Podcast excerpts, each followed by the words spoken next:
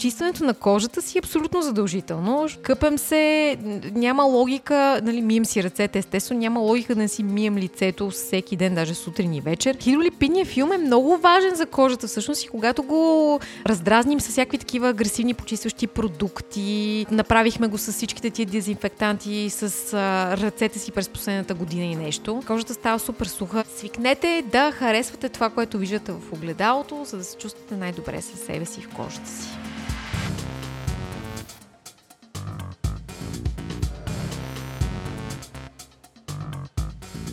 Здравейте! Вие слушате Говори Интернет, един лонг, лонг, лонг, лонг, лонг, лонг, лонг, лонг, лонг форм подкаст. В този брой си говорим за всякакви хора, които се отказват от господин Пеевски, роботи, които уволняват хора и, разбира се, дневната козметична рутина.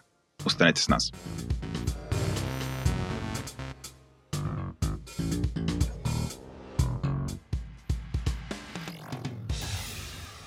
Добро утро, добър ден и добър вечер. Вие сте с Говори Интернет, един всекидневен подкаст. Аз съм Владо и заедно с мен е... Другия водещ. Другия водещ. Той няма си каже името днес. Здравей, друг водещ. Как си? Здравей, Владо. Аз съм Еленко, драги слушатели, и това е нашия седмичен обзор на света на технологиите, бъдещето, изкуствения интелект, ножовете, козметиката, шампуаните, Uh, маските и всичко свързано с това, което интересува истинския мъж. И ще има песничка. Да, и тук още Владо от самото начало ме е заплашил, че ще има песничка, но нека това да не ви отчаива. Не сме стигнали там да включваме чуждо авторско право в нашия подкаст. Защото сме се изчерпали. Вместо той да изпее, колко пъти му казвам, да си напише на едно листче, аз ще му пея и той ще изпее. И ще стане супер. Еленко, може би сега е момента да обявя част от моите бъдещи творчески планове, които Давай. засягат теб. Рап албум. Не, не, не, не, не, не, не, не, не, не, не, по-яко е, по-яко е, то е по някакъв начин вдъхновено, абсолютно. След като да Цуро изкара рап албум, аз мисля, че, че трябва да надскочи Цуро. И заради това, Еленко, аз съм решил да направя кавър. Ти знаеш за това, ти си ми дал твоето благословие, но ще направя кавър. И в момента работим по кавър на песента Кучка в каручка. Ще okay. има бек вокали, ще има всякакви неща ще има. Добре. Така че Чакай, чакай. Мисля това за рождения ти ден да е готово, което означава, че имаме е, все още време. То, то е ще когато Google спре кукитата горе-долу. Ей, не си използвай новините. Не си използвай новините. Не си използвай новините.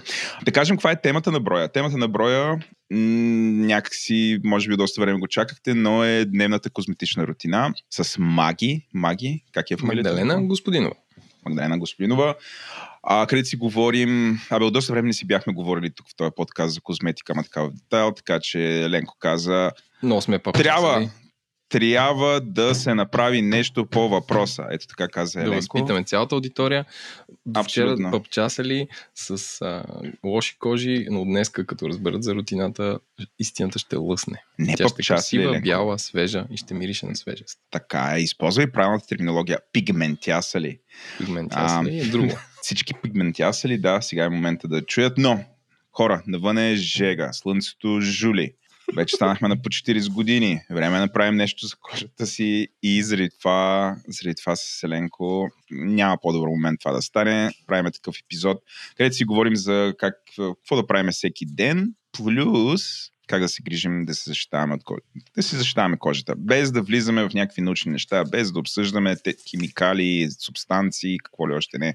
А, макар, че споменахме някой, разбира се, но така. Мисля, ще се получи супер приятен разговор. Ако искате директно да скочите и да слушате за дневната рутина, превъртете един час там. Ако не, ако не, останете с нас, където сме ви подготвили класическите ни рубрики. Меме на седмица, интернет на седмица, какво си купих е окей, но преди това, Еленко, абсолютно трябва, трябва да благодарим на няколко компании и може би сега е момента да им благодарим. А, почвам аз. А, искаме да благодарим на dev.bg, които hands down развиват най-големия ай ти джобборд в България, безспорно. Като казваме голям джобборд, имам предвид, че сайта включва над шестстотин подробни, подробни профила на активните ай ти работодатели и техните отворени позиции, така че ако, ако сте ай ти, искате да си избирате работодател, идете там, разсъкайте менюто, се ще си намерите нещо, което ви е интересно, ако ви е писнало да бачкате там, където се намирате в момента. И другото, което е dev.bg продължава да бъде а, сайтът, а, джоббордът с най-голям брой обяви, а, така че да, има, има, има какво. И нещо повече, те не са само София, така че ако сте от цялата страна и не слушат къде ли не, това е мястото. Също така искаме да говорим на SiteGround, което е едно от най-яките места за вашия сайт, но по-важно, едно от най-яките места за работа, което абсолютно можем да ви го гарантираме с Еленко, защото сме ходили там, били сме в офиса, работили сме с тези хора. Записваме а, подкасти. Са, записвали сме подкасти с тях, какво ли не сме правили, така че да, супер яко място. Хора, консидервайте ги за работодатели. Също така искам да говорим на Oracle, компанията, която ни подпомага общо взето почти от ден нула на този подкаст и са заедно с нас дори в момента вече пета година, което бих казал е страхотна помощ. Искаме да благодарим и на Dext. Dext е компания, с която няколко пъти сме правили подкасти, включая цял сезон записахме в техния офис и беше супер-супер. Това е една от, отново една от най-добрите места за работа в България. И hands down, безспорно, жестоки са. А, винаги е било интересно да записваме с тях и ние с Еленко научаваме, научаваме много от а, хората, с които записваме. А, по-точно а, Серж и Стефан, които са ни гостували многократно. Така че да, разгледайте те какво правят. И за финал искам да благодарим на Myst.bg, което е супер яката Escape стая, където с Еленко. С Еленко все още искаме да отидем и да видим дали ще излезем. А, кодът ни за отстъпка там е джи десет, като това се пише на латиница с главни букви десет цифри, така че пробвайте този код за отстъпка. И също така, искам, искам, искам, искам, искам, искаме да благодарим на нашите супер много патрони, вече са над сто и осемдесет патрона, които даряват пари този подкаст да продължава и да става все по-добър и по-добър. И аз мисля, че той става все по-добър и по-добър. Поне Селенко така за пет години се научихме да говорим абсолютно без да запецваме, да се екваме, поне за себе си говоря.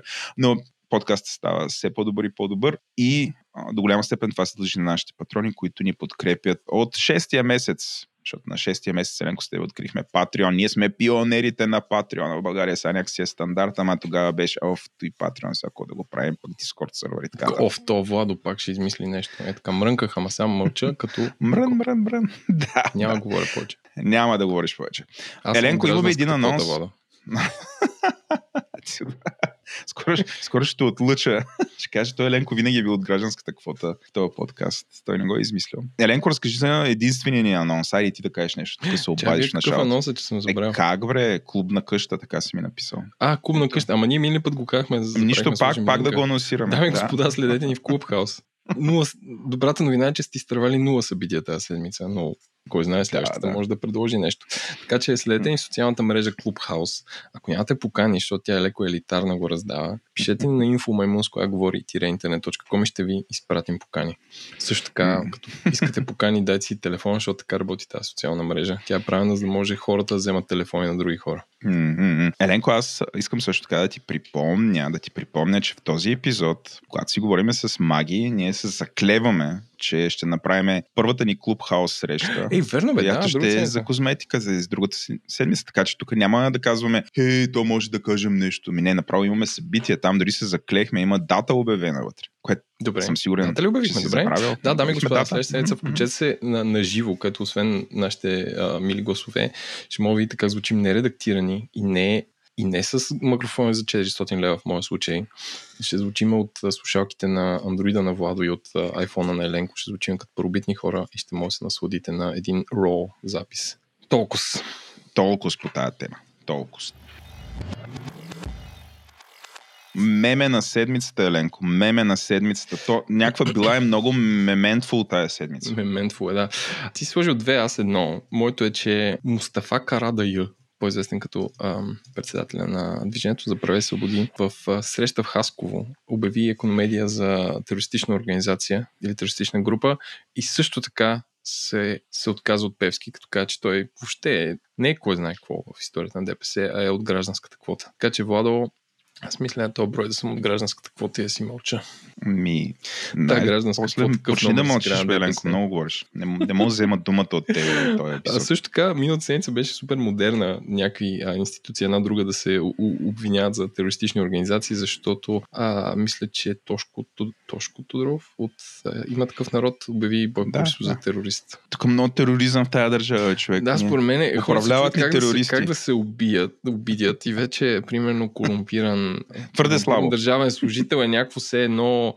Еми, той има коса, или той е сириза. Някакво е. Кажи нещо другите. О, къде да наскоча и така. Има една голяма копче, терорист. Ами, прав си, виждам и аз тази ескалация.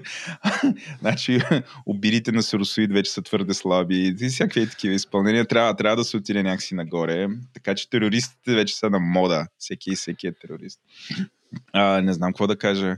Какво очакваш да е след това? Какво е над терорист, Еленко? Според мен ще е свързано с а, не знам, с те престъпления, където има униформено съгласие между народа, че това е лошо. А, Аха, може да е геноцид, нещо... примерно. Да, убиец, слаж геноцид. Масов убиец. Нещо, нещо, не искам да, да, не искам да го развивам нататък тази тема. Не искаш да го развиеш? Два месеца по-късно Щото българската нещо... политика. Да, той е педофил. Варгал. Не, защото нали, те са такива, нацакват се, нацакват се, защото им свършват думите и вадят по-големи думи и всички. М-м. Защото сега си кажеш терорист. Ми той Левски е бил терорист, като се замислиш, а гледай какво нещо е направил. Е, борил се срещу легитимно издигната власт. Все пак. Да, бе, не. С терористична мрежа. Не, не е взривявал влакове. А, бе... а нали са планирали там да опожарят Истанбул? Абе, обирали... Е, нали обраха на Кирвана от почтата от Орхание, по-известна като Ботевград, с Димитър Общи. Това, си това, е, това е грабеж, не е тероризъм. Тероризъм е, е да отидеш е... да запалиш един квартал. Не бе мен, те хората от да почтата нямат нищо, общо с, нямат нищо общо с страданието на българския народ. Те си мъкнат си неща от Ботевград до София и те... Да, трябва да бъде финансирана борбата. Финансирана борбата трябва да бъде, Еленко. Така сега виж, това може да се причисли към грабеж. Тероризма е малко по-различно, примерно да ги наредят, Ама, да, ги наредят да се снимат хора. Как им режат главите.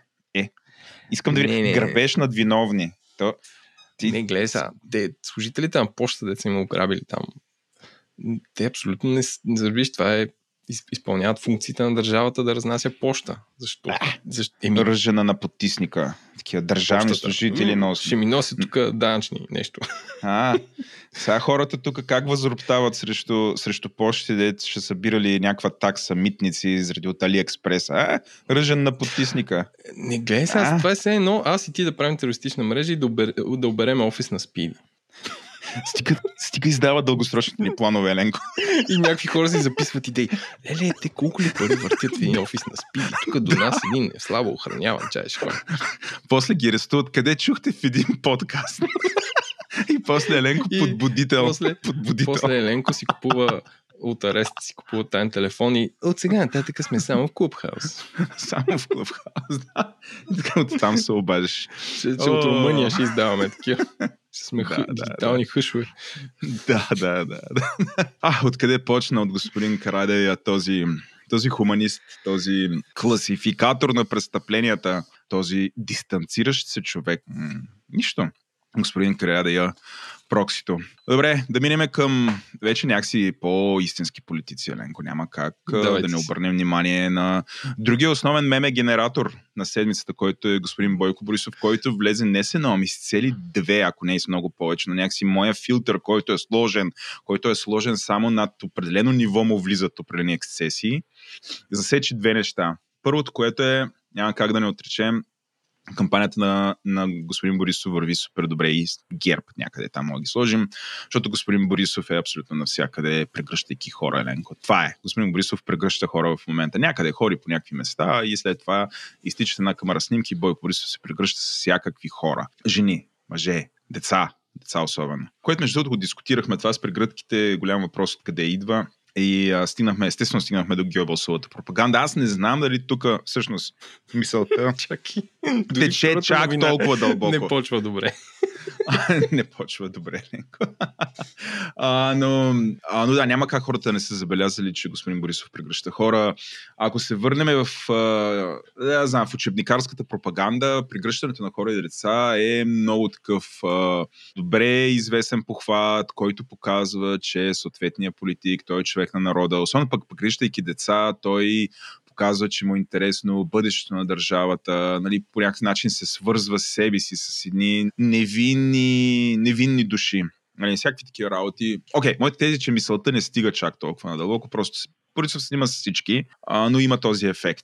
И затова със сигурност, прегръщайки с всякакви хора, които изглеждат по най-различен начин, той показва, че човека на народа, човека, който представлява всички прослойки, не, не защитава само интереса на жълтопаветниците, нали, тук вече почваме с нали, мар- маргинализиращото, а не защитава само интереса на умните и красивите и така нататък. Нали, това са маргинализиращите класификации, които обикновено може да се чуе в една такава риторика, но за сметка на това Бойко е човека на народа. Той ходи на странни места, гледна точка. Искам да кажа, че е облечен странно. Облечен е близко е до народа. С този оранжев пловер, ако се появи още веднъж. А... Искам го питам с кого го да. пере, просто изглежда страхотно всеки път. Анцук вкаран в чорапи, нали, ходи там по планините, излети, нали, така нататък. Нали, не, то, не носи вече тежкия костюм. Нали, рядко мога да го видим с сако, чат пат слага някоя риза, дънки тъмни. И така, мисля, това е, това е което върви в момента и няма как а, ние да кажем, хей, нали, това, това. А и между целият Twitter и всички социални мрежи а, абсолютно отразяват, хората отразяват това нещо, нали? Те си мислят, че е някакъв кринч, че не знам си какво, всъщност кампанията върви добре, така че това е което, едното, което Бойко Борисов прави и хората коментират. Другото е това негово прословото изказване, че лично господин Борисов е построил петстотин милиона километра магистрали, от тук се почнаха всякакви сравнения, това, че а, а, да отидеш до Слънцето и да се върнеш и обратно и после до Меркурий, някакви такива неща, пак колко, пак как, нали, това се писа супер много, което преди време си говорихме за Волен Сидеров с тебе, Еленко. Сещаш ли се, дето си говорихме, дето абе, бяха го поканали в едно телевизионно предаване и там той за пет минути направи един скандал, да го изгониха от предаването, но всъщност той в тия пет минути успя да пусне основните свои послания. А, нали, той говореше... Да, имаше там, опорки. Имаше Русия, опорки, успя да ги каже, достигна си до таргета аудиторията и си тръгна. Общо зато успя и освен това беше, имаше възможността да бъде жертва, което също много важно в неговата риторика. Той винаги е жертва, защото той, понеже казва верните неща, системата никога не обича хората, които казват верните неща и като един Левски, системата го наказва. Тук да върнем нали, към малко по-предишната тема, но а, и той получи тая възможност. Това с А едно, което стана, пак беше жертва цензура, тук преди изборите го мачка. Не, просто не си е платил сметките, не, просто не ги, той ги е плащал супер много време, нали, но в момента нали, много мачкан човек и така нататък. Та, ако отидем към господин Борисов, той също си има определени опорки. Едно от опорките му е а, колко много е построило ГЕРБ. Толкова е построило, че всякаква хипербола вече то не може, а, нали, като, като твоето с тероризма и тук вече мерните единици и реалността нямат, а, нямат нищо общо. Значи тук вече говорим за петстотин милиона километра. Сега лапсус ли е това или наистина а, просто... Аз това ще да те питам. Слушал ли си го в оригинал да прецениш не, не дали, дали се объркал или не, това е не, out of proportion? Не, да. не съм имал време за това. Но цитирам, гледам новините. И да се объркал, не се е поправил. Така че а, нали, аз не виждам някакво...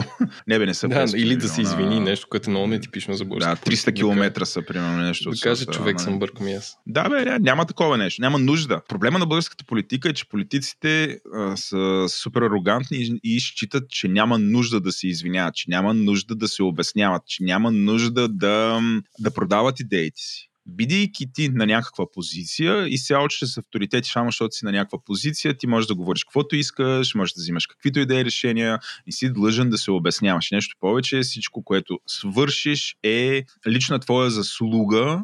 Нищо, че разбира се, разходваш парите на, на дълнокоплатците или взимаш заеми и тогава и тя ги разраз...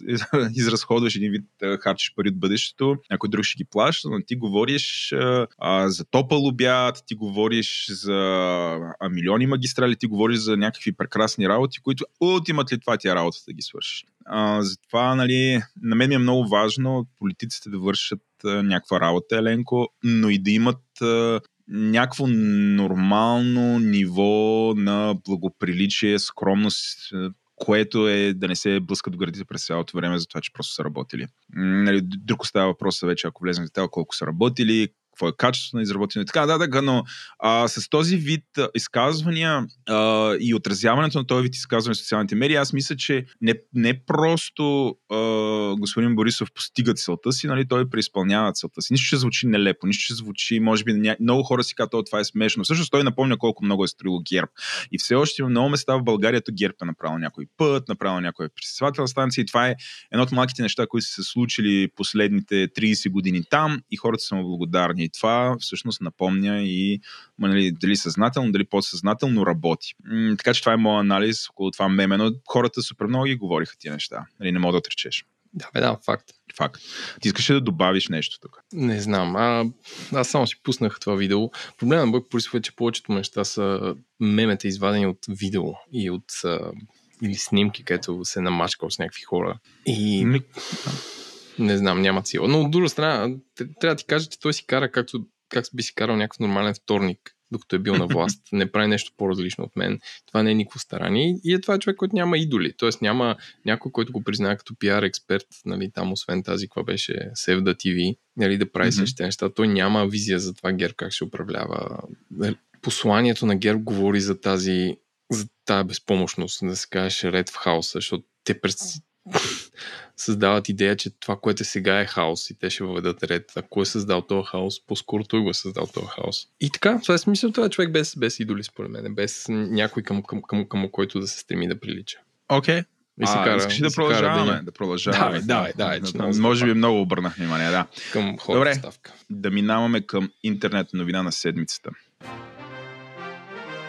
Владо, сега. Аз като има нова операционна система на Apple, тук седя, бия тъпана. Кажи oh за Windows единайсет. Ако или да ще, ще го тестваш тогава? Трябва да го тествам, той е превю.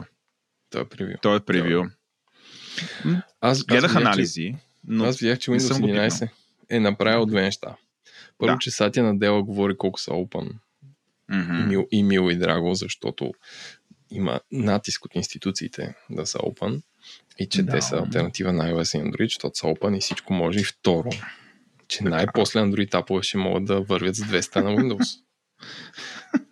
Сега тук, това е, това е самоирония, защото това Apple го има от миналата година и всичките ми приятели си пускат iPad апове на, на, на това и работят на някакъв. Това е безумно, това е безумно. Това е някакъв смърт на интерфейсите. Защо ти е да пускаш мобилно приложение на десктоп система?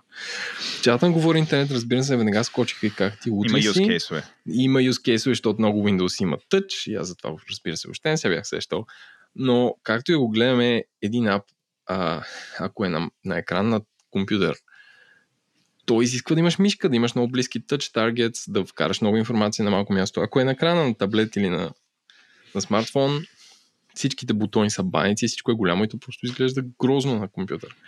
Mm, не да, знам, освен да. някакъв много тясно специфичен софтуер от типа на посттерминал или нещо, което ползваш в заведение и е някакъв...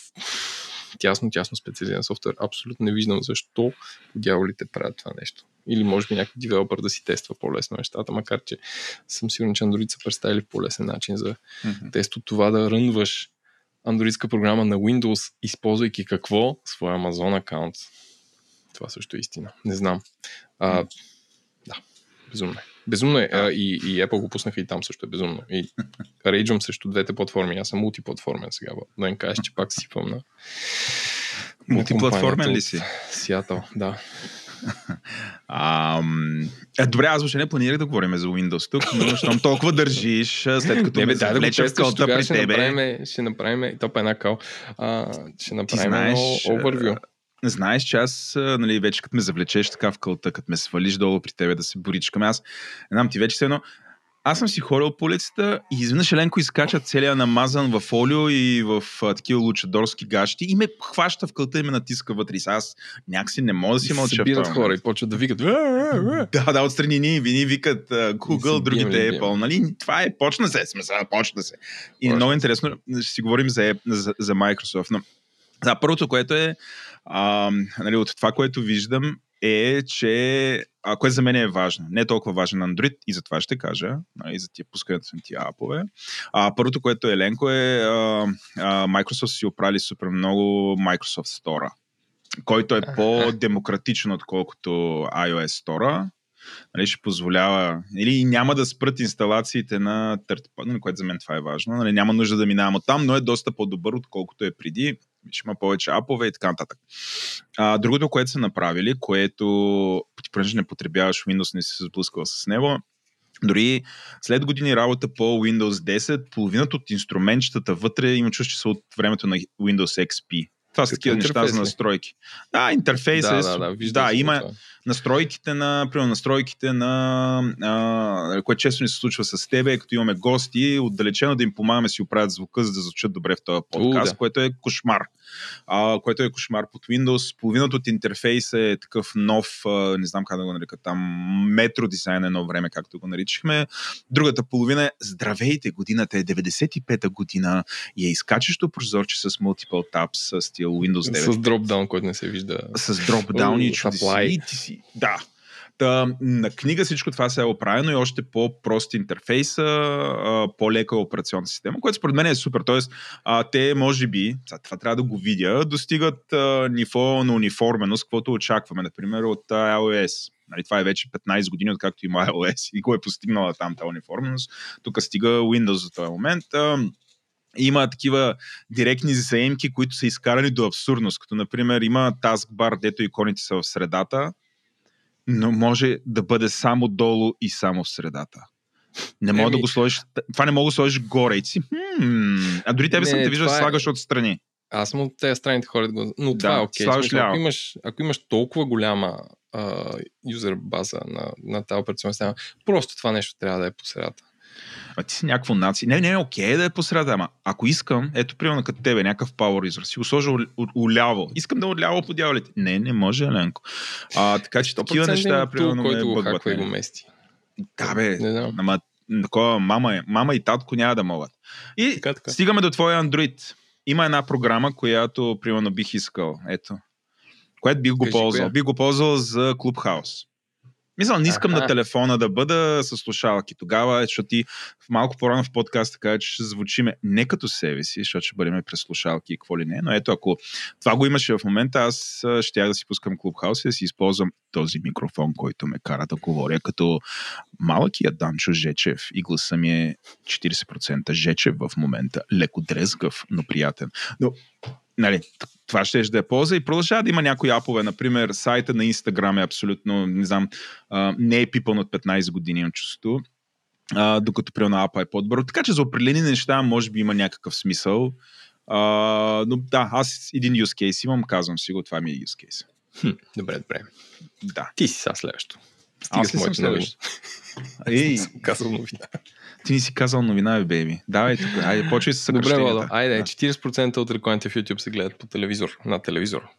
Ей. Така. Така, това е новината, дами и господа. Аз, какво ти си плащаш от скъпото? Естествено. Е. Аз съм YouTube премиум. Дами и господа, според мен, според мен е такова да, да бием камбаната на телевизионната реклама, да я погребем по всички казват, вие луди ли сте, всички гледат би ти ви. А, но съдейки по това какви реклами поп-пъпват на, на на телевизора, докато си гледам световния YouTube, все повече са някакви must consumer goods от типа на дъвки, освен поръчай с Glovo, искаш да изненадаш, тя не може да готви, ти също, затова поръчай с Glovo. Освен такива тъпоти, които са ни писнали, според мен все повече бюджети ще се метнат на там, защото всеки има Smart ти ви малко или много и това трябва да замисли или телевизиите си отворят YouTube канали или някакви други неща за дистрибуция на своето съдържание, или наистина се замислят. Още веднъж да казвам, се замислят, казвам го. четирийсет процента от рекламите в YouTube. Да, много е това. Много. много е. Много е, Ленко. Аз наистина не съм виждал, защото съм на YouTube Premium. Дори ти бях предложил. А, оня ден, като ти бях на гости, като да записваме с Маги, ти... хора да знаете, ние с Еленко, като се съберем в къща, минаваме през няколко стадия. Минаваме през няколко стадия. Отначало, нали, радваме се, след това ядем и завършваме вечерта, гледайки YouTube. Но въобще, защото минаваме през това, където Еленко или аз му показваме нещо интересно, което сме намерили. И когато сме в Еленко, Еленко той показва през YouTube на телевизора и изведнъж, както пуска едно видео, изведнъж видеото прекъсва и супер силна реклама, дето Деленко ти много се впечатли. И звука е супер силен, това отвратително. Да, бам, гръмва. И аз се сепнах, викам, какво се случва, какво се случва, такъв. Не мога да разбера какво се случва, тотално съм забравил какво е да имаш реклами в YouTube. Uh, та, да, uh, поне има бягство от тая работа, де. Там някакви пари се дават на месец и това, това, това изчезва. Аз гледам ужасно много YouTube, Еленко, да, но реклама не съм виждал, освен тия, които са, нали, вградени в самите видеа, които си идват от контент провайдери. Ексклузивните реклами, които YouTube, нали, не, не ги пипа още. По-интересно, Еленко, дали YouTube ще се опита, а може би, нали, аз понеже не го знам, може би това вече е регулирано по някакъв начин в YouTube. Когато okay. това го правиш един пит, заобикаляш тяхната рекламна система, дали няма да искат дял от тия реклами, което ще е много трудно, по-скоро ще изгони някакви хора. Не. Но искат, а, искат а, да има такъв етикет, който не съм го виждал за български видеа, който да пише Contains Paid Promotion, т.е. да стартира един да, флаг. Да, пред... да, да, Мисля, да. че това е даже европейска регулация, да има продуктово позициониране.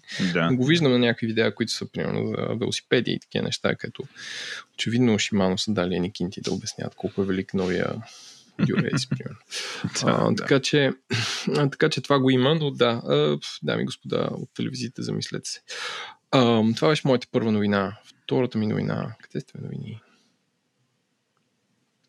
Втората ми новина, Владо, е, че а, алпийска фирма Google, които малко целият свят се чуди какво да прави с света на трета партия бисквитки. Сега ще обясня какво е това. Дами и господа, това е когато аз отворя един сайт от типа на чушки точка ком.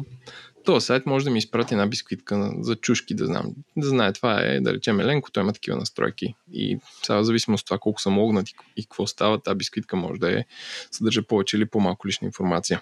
Но трета партия бисквитки е съм, когато аз отворя този сайт и чушки точка ком ми сложи а, бисквитка на краставички точка ком и когато аз отида на краставички точка ком, краставички точка ком знае, че съм бил на чушки точка ком, а и така започва да се таргетира и това го скелне на нивото на Google и Facebook, които а, всеки лайк бутон по света те следи а, или всеки Google акаунт, ако си логнат на даден сайт, знае, че си бил там и, и ти води някаква статистика, а, е за момента дефолтния и според някой други много инвазивен начин за а, реклама. Според други това е окей, okay, защото това е все едно слагаш реклами на коли в списания за коли, което така работи в света на рекламата дълго време, а сега изведнъж а, хората слагат на реклами за коли и не знаят къде ще се намират.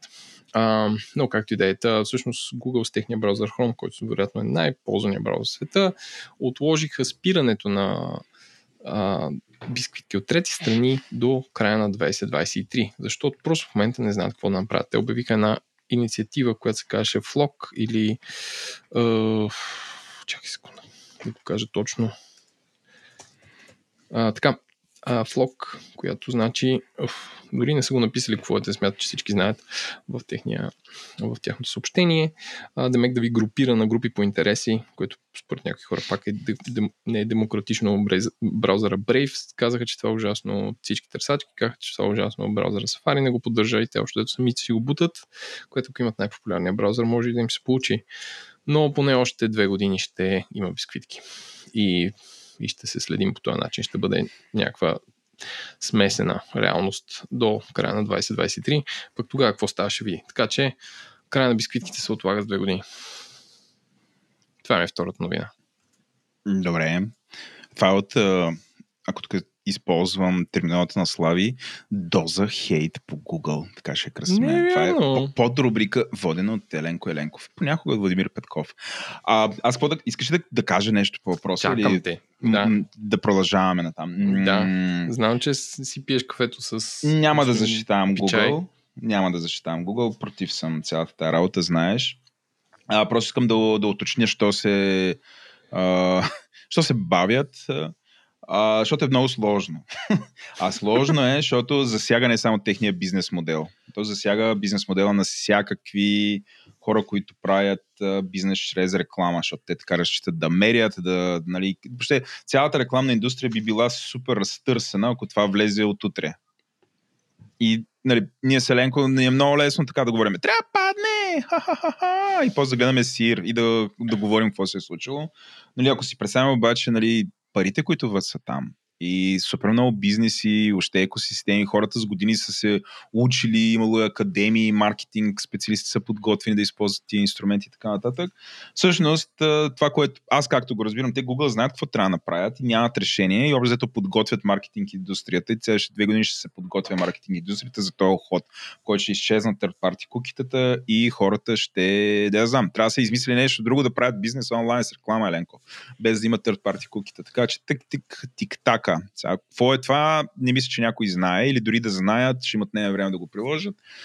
Често ти кажа, е, разбираемо е за мен, ако аз съм там от другата страна, нали, това е ужасно и супер трудно решение, нали, мега отговорно. Е, тъп, това е моя размисъл. Хм. Чакаме.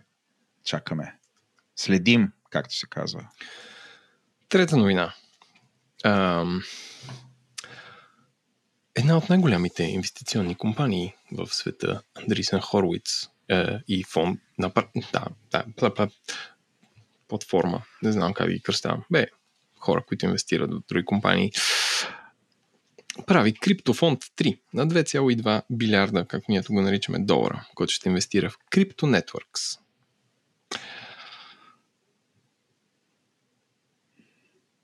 Мълчание. Ам... Нали как ще се следят техните... да, да, да. Нали как ще се следят техните ам, изяви. Да, Та, да. Andreessen Horowitz, които са инвестирали в много, много, много интересни, известни компании. По едно време имаха колаборация с а, саудитците за развитие на технологиите. Изведнъж обявиха, че ще има а, фонд за два цяло и два милиарда долара за криптомрежи, в които млади и стартиращи компании ще могат да се възползват, като те съответно да инвестират в тях. Ам, от една страна е, те се сетиха, от друга страна бъдещето е крипто и това продължава да се движи между едното и другото. Телефонът ми е в другата стая, не мога да видя колко е цената на биткоина в момента, но искам да кажа, че криптотехнологиите отвъд валутите, според мен ще продължат да бъдат някаква важна част от всичко. Надявам се да да харчат по-малко ток. Или Вал с теб, ако искаш да направим един стартъп за, за зелено крипто.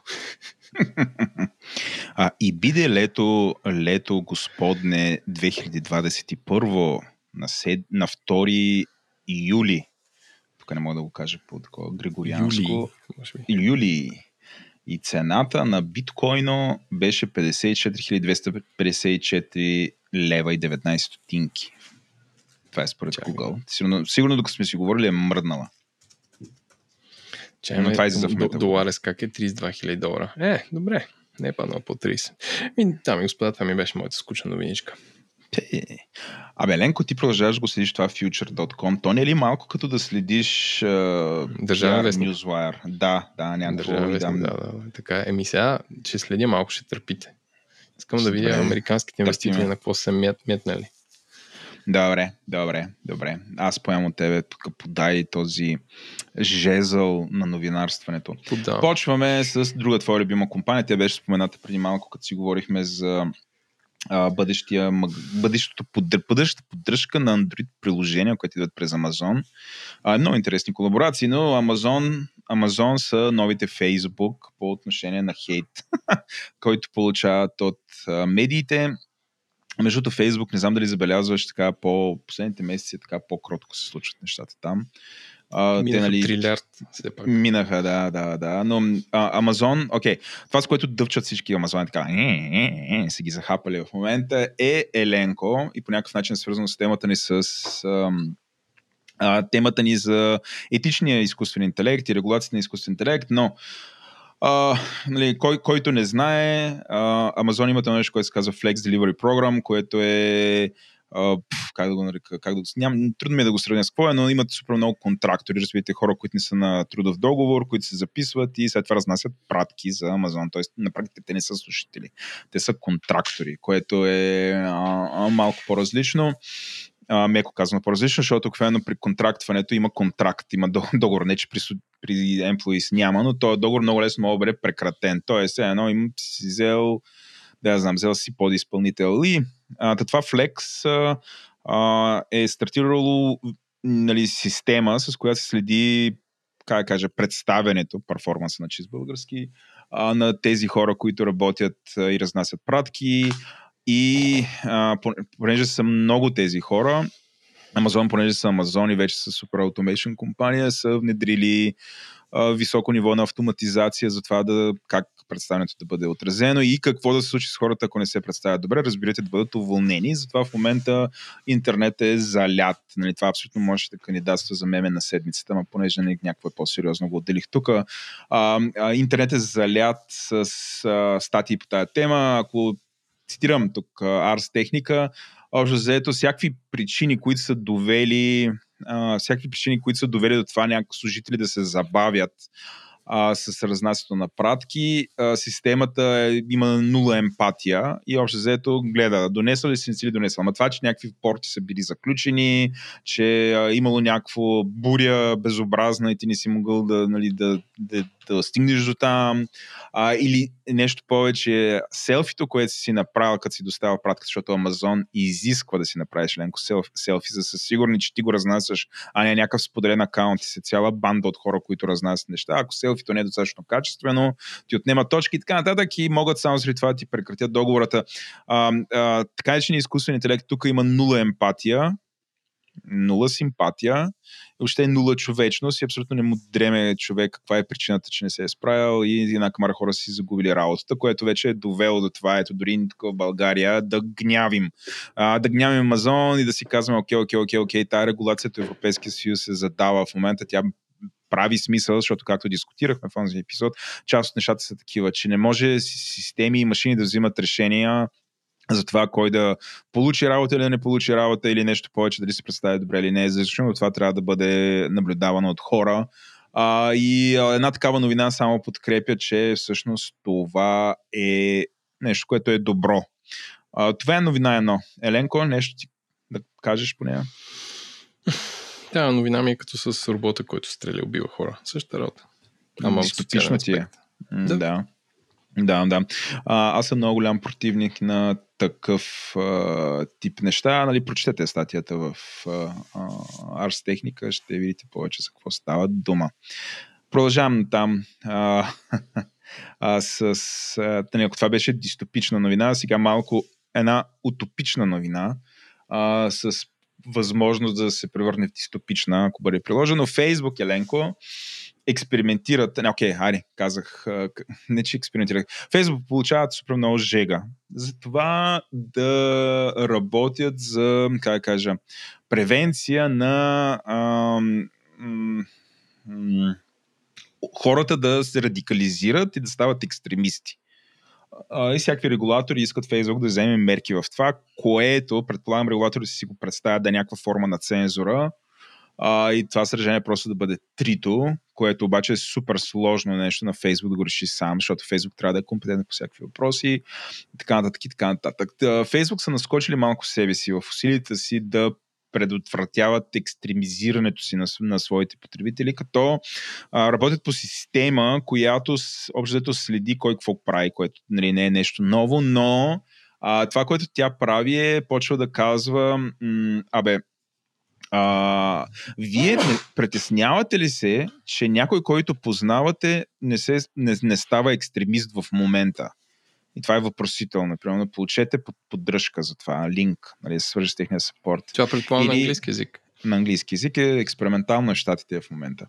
А, също така, нали, определени хора започнали да получават а, а, съобщения, които са А, има шанс вие да сте били изложени на вредна, а, вредно екстремистко съдържание в последните дни. Такъв тип изпълнения, в които обзето представи си ти отиваш, гледаш нещо, което Фейсбук класифицира като екстремистко и после то казва на мене, бе, притесняваш ли, че някой от твоя кръг в момента го прави това, или примерно ти го шерваш и аз го виждам и така нататък и аз примерно трябва да ти да кажа, ох, много съм притеснен, Еленко, той вече не е същия човек, какво му стана и така нататък и ти както се разхождаш там, нали, сутринта и си правиш кафенце и палачинки, тък, тък може да се потропа на твоята врата, профилът ти изчезна и така нататък. Вече, нали, вече нямам идея какво ще последва, ако някой отиде на Get Support, т.е. цъкне на линка, получи подкрепа. Но общо зато Фейсбук ще започне да следи кой какво да прави и да поощрява твоя социален кръг да вземе някаква мярка. А, не, може би не точно срещу теб, но той да получи помощ. Един вид, ако кажа, а, ами, а, много съм притеснен, че нали, съм изложен на такова съдържание или че някой около мен е така се е радикализирал, нали, помогнете ми. Нали, те може би, не знам как ще ми помогнат, освен да ми кажат, ами не бъди приятел с Еленко или кой е той, дето така се екстремизира. Ами го кажи, нали, да го издърпам ушите.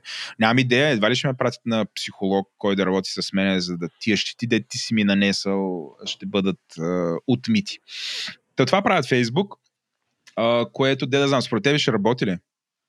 Ми, да ролна бак към първата ни новина, според мен е, ние сме изложени на екстремистско съдържание от страна на Мустафа Карадайъ. Не бе, не, не ли от икономерия? Нали, да, да, ли бе, мога, че мога да репортнем, че... Ето виж, Фейсбук според мен е...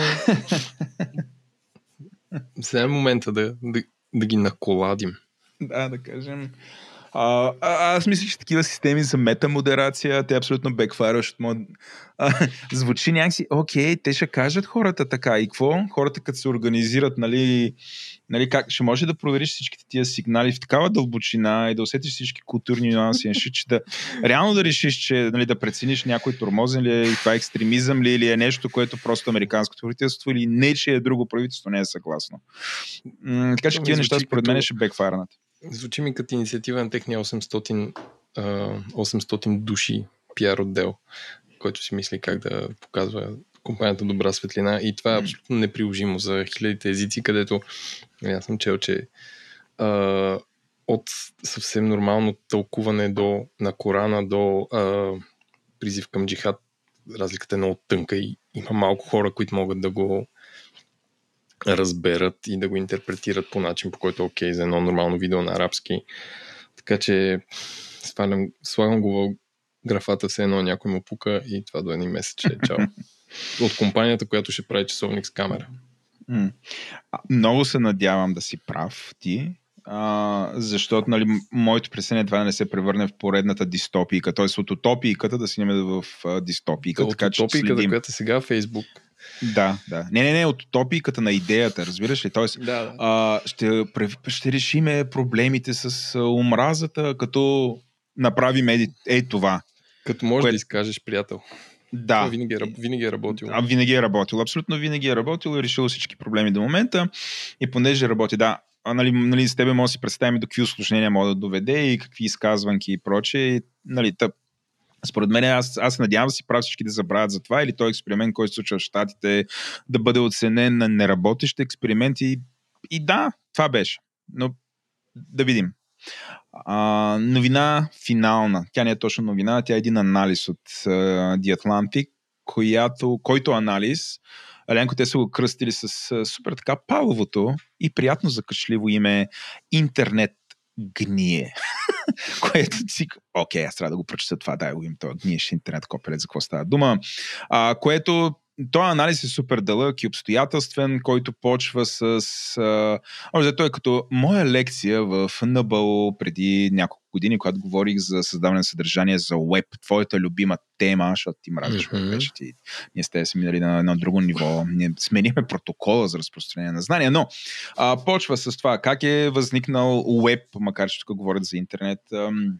Говорят и малко за, за интернет, това са там протоколите, услугите, които са отдолу. Нали, говорят, общото изваждат а, една теза, която е, че интернет а, го имаме такъв, а, къвто е в момента, защото се родил в едни много специфични условия, с едни много специфични хора, които, аз тук съм си подчертавал, а, нали, за да се получи първо тия академици, дето са го правили, не е нужно, не е било нужно да са някакви стартъпаджи и да рейзнат някакви милиони долари капитал, за да си направят мрежата и второто, което е, нали, абсолютно не са очаквали да правят пари, което е позволило, нали, интернет в началото да бъде а, супер свободен. Тук е стая шега, дето с тебе си говорихме, че нали, нашите базици, че аз очаквам всичко в бъдещето да е свободно, аз по-скоро считам, че аз идвам от миналото, защото в миналото беше супер свободно, но отива в една посока. Тая новина е в тази, нали, А, а, тя е а, той анализ, той е леко носталгичен, това какво беше, как се случи и всъщност къде отива и как се разваля.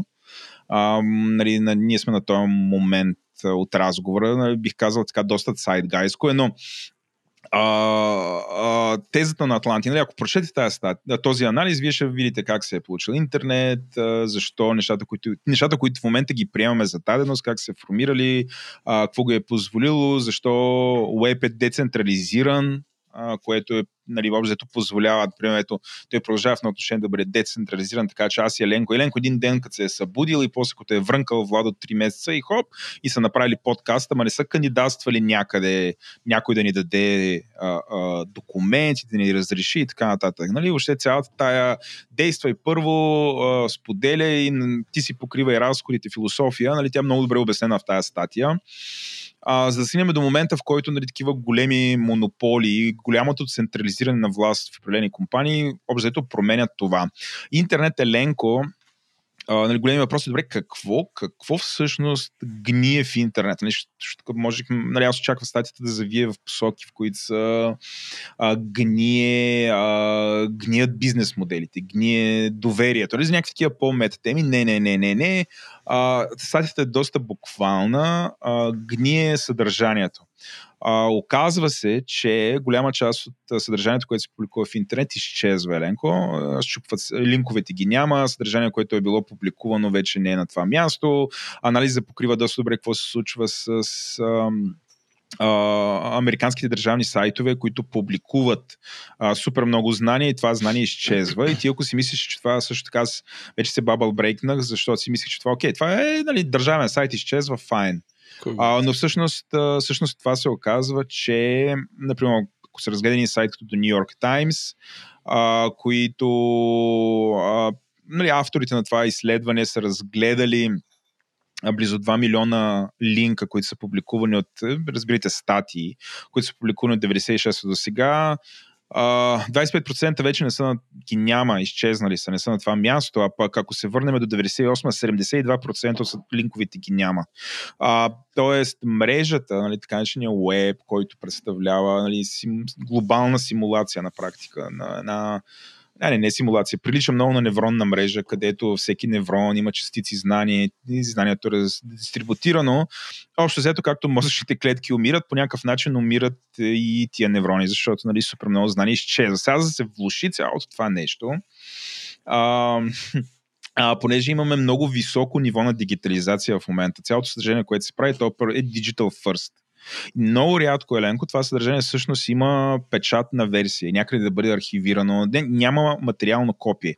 И стига до там, че заради тая стратегия всъщност супер много знание, което просто се качва а, онлайн, то изчезва и няма вече копия, не остава нищо от него, а, което води до, до тотално обратния ефект на това, за което Web е бил измислен, да бъде единна система, глобална, която да съдържа цялото знание на света. От една страна мозъчните клетки умират, от друга страна самото знание не остава в библиотеки и изчезва.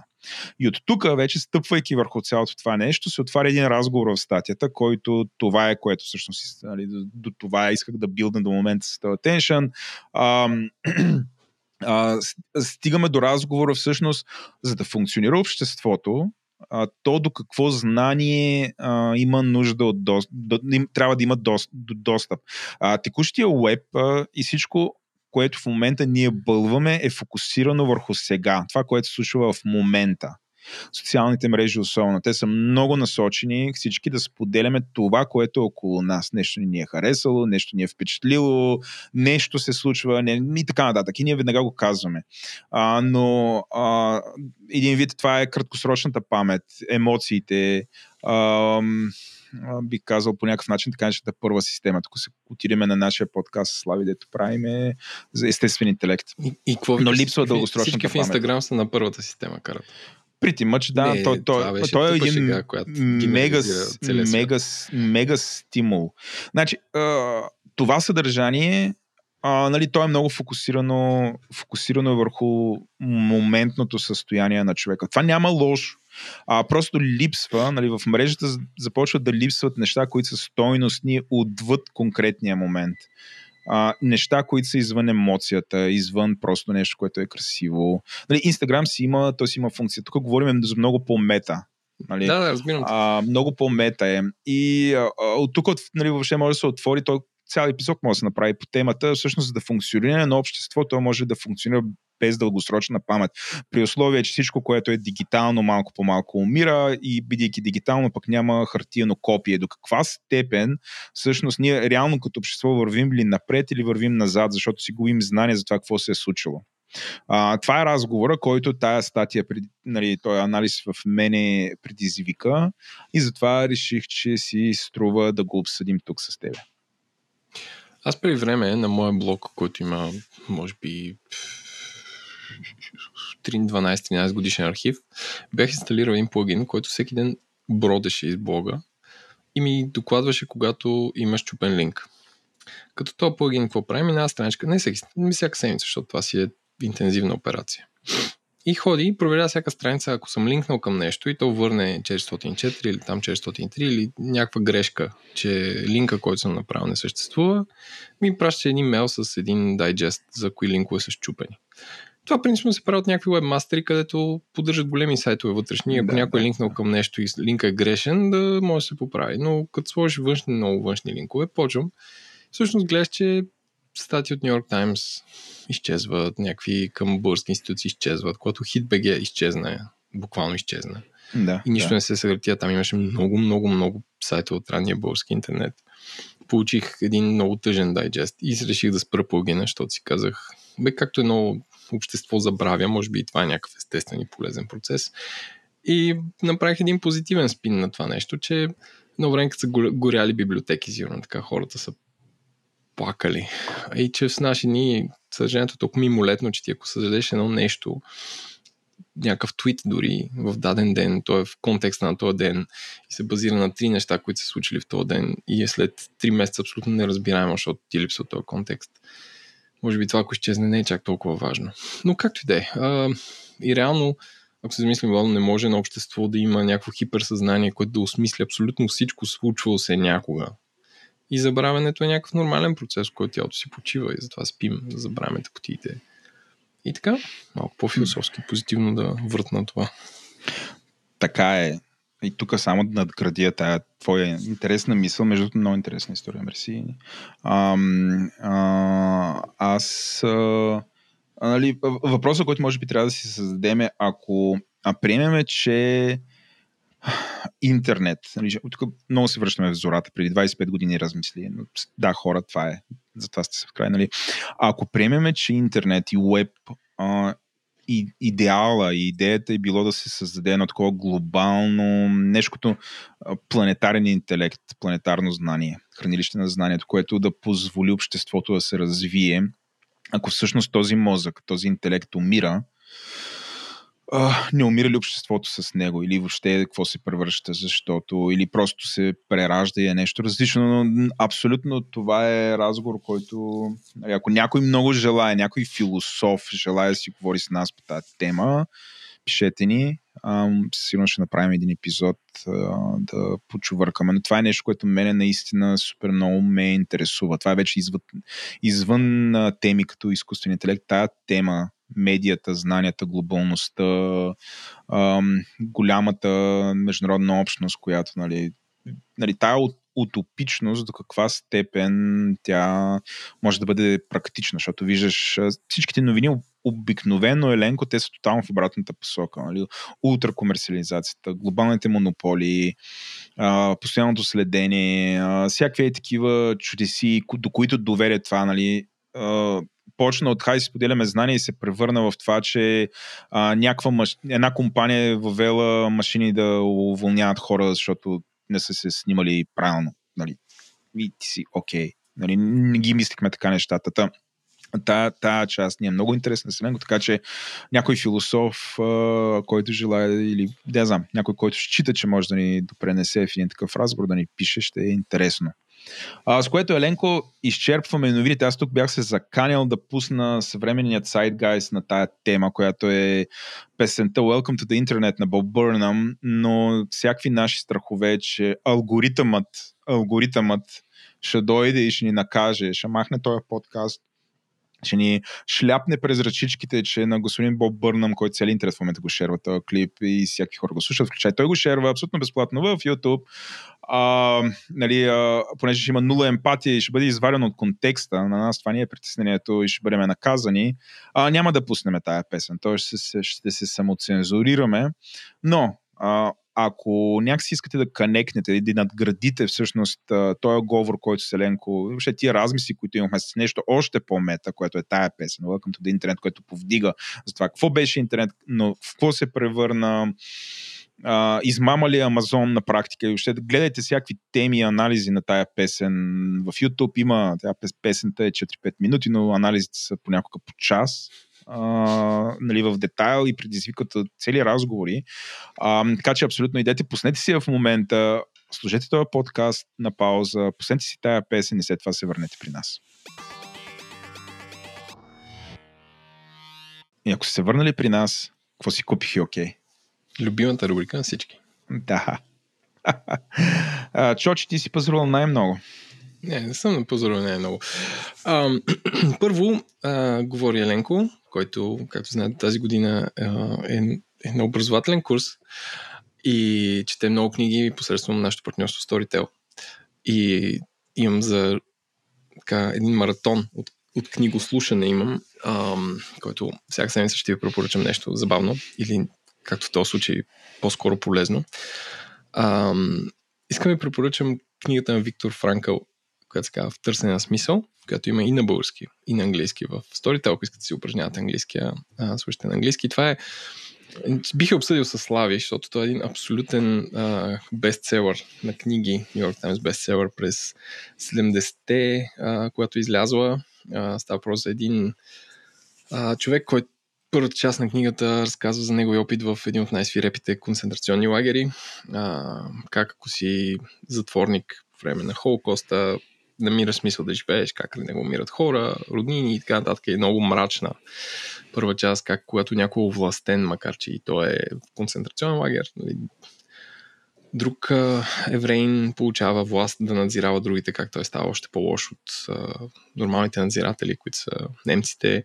А, как всичко това човек намира смисъл да живее, след като е недохранен, недоспал, няма дрехи и копае железница в минус двайсет градуса студ и така нататък. И така нататък. Да, всъщност този човек измисля след това а, наука на философия, която се казва логотерапия, а именно учение за това хора как да намират смисъл в живота, който е с няколко...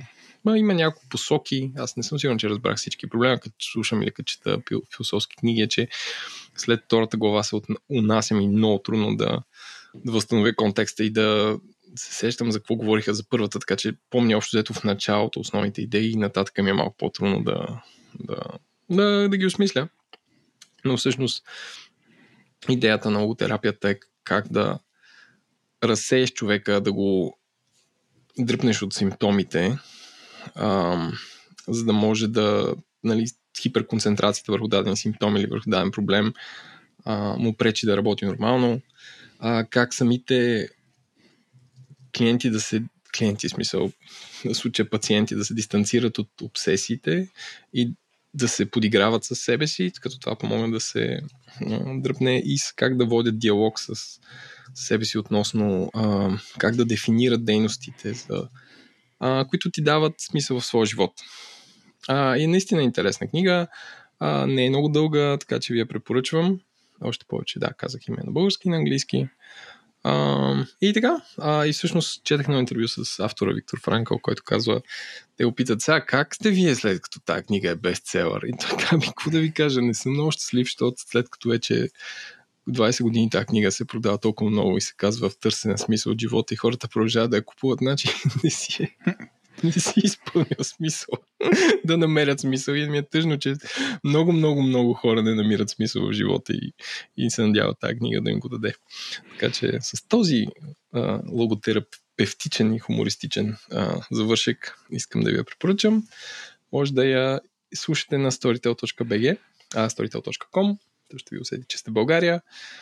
И ако не сте абонати на тази услуга, а, може да изпробвате след като се регистрирате безплатно първите две седмици. То и то. Еленко, чай тук да изваля моя лакмус по отношение Давай. на твоя ексхибиционизъм днес. Mm-hmm. С този въпрос. Е, този въпрос е лакмуса. Ти като я прочете, намери ли смисъл? Смисъл, книгата в твоя случай изпълни ли целта си? Не, но видях някакви патърни в живота ми, които ми дават смисъл. Тоест, тогава не ги бях идентифицирал като такива, но сега знам, че са такива. Добре, няма да продължавам да там. Да питам, е, какви не, са не те? Не, не, не, да, не, не, Владо, естествено. Намерих, пак правим подкаст, това е... Let's go. А, да. Не, и другото нещо е, когато ми е тъжно и я намирам смисъл, а, си спомням някакви части от книгата и си казвам, а, това е нормално. И продължавам напред. Добре, супер. Ами, аз по-добра референция от това е Валато. Не да знам, в този случай изпълнила мисията си и това е... Ето, self-help. Бога self-help. На self-help книгите съм аз. Добре. Добре. Второ, добре. И сега, от дълбока философия и бестселери, Владо, се върнем към истинското нещо, именно дезодоранти. А, оказах се такъв локален инфлуенсър в чата на Говори Интернет, като Не. препоръчвам да, дезодорант стик, който съм ползвал преди години, но там стан пита и казах какво да ползвам, аз казвам ползвам това. На Lusitan Б, мисля, че се чете, или на френски Baux. А, супер приятен а, и, и не миришеш на Рексона дезодорант стик. Другите да. са вредни. Не ползвайте дезодоранти, които фръскат. Те са от осемдесетте години. Ужасно е. Това е мое лично мнение. А, така че препоръчвам този стик дезодорант, като те отвори имат и нов, който се казва Седър. Т.е. вече имат два аромата. А, това е в света на, в света на дезодорантите. Като тук ще отворя една голяма скоба, колко странно работи тази марка в България, защото аз отивах на техния магазин на Шишман. И вътре, вероятно, собственичката ме изгледа така, с как трябва ми това. И тя, ух, ма сигурни сте, че не искате. Еди какво си, еди какво си, еди към небе хора, дойдол съм, за, до, до, до, додох за това нещо и го взех и полз. А искате ли те страни нас? Кой към не, не, съжалявам, много бързам.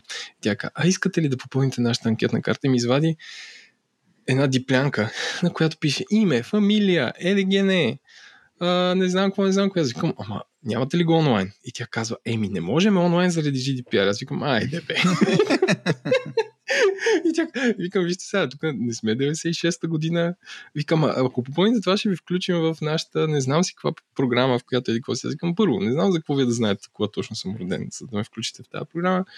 Второ, нямате ли сайт, ще го попълня за ново време, не искам тук да късаме хартия, не знам си кога. Тя казва, ох, правим го сайт и много се бави. И аз, нали, както си взех си дезодорант, отивам и трябва да го хваля на, на Стан, да ми прати линк да си го купиш, защото е по...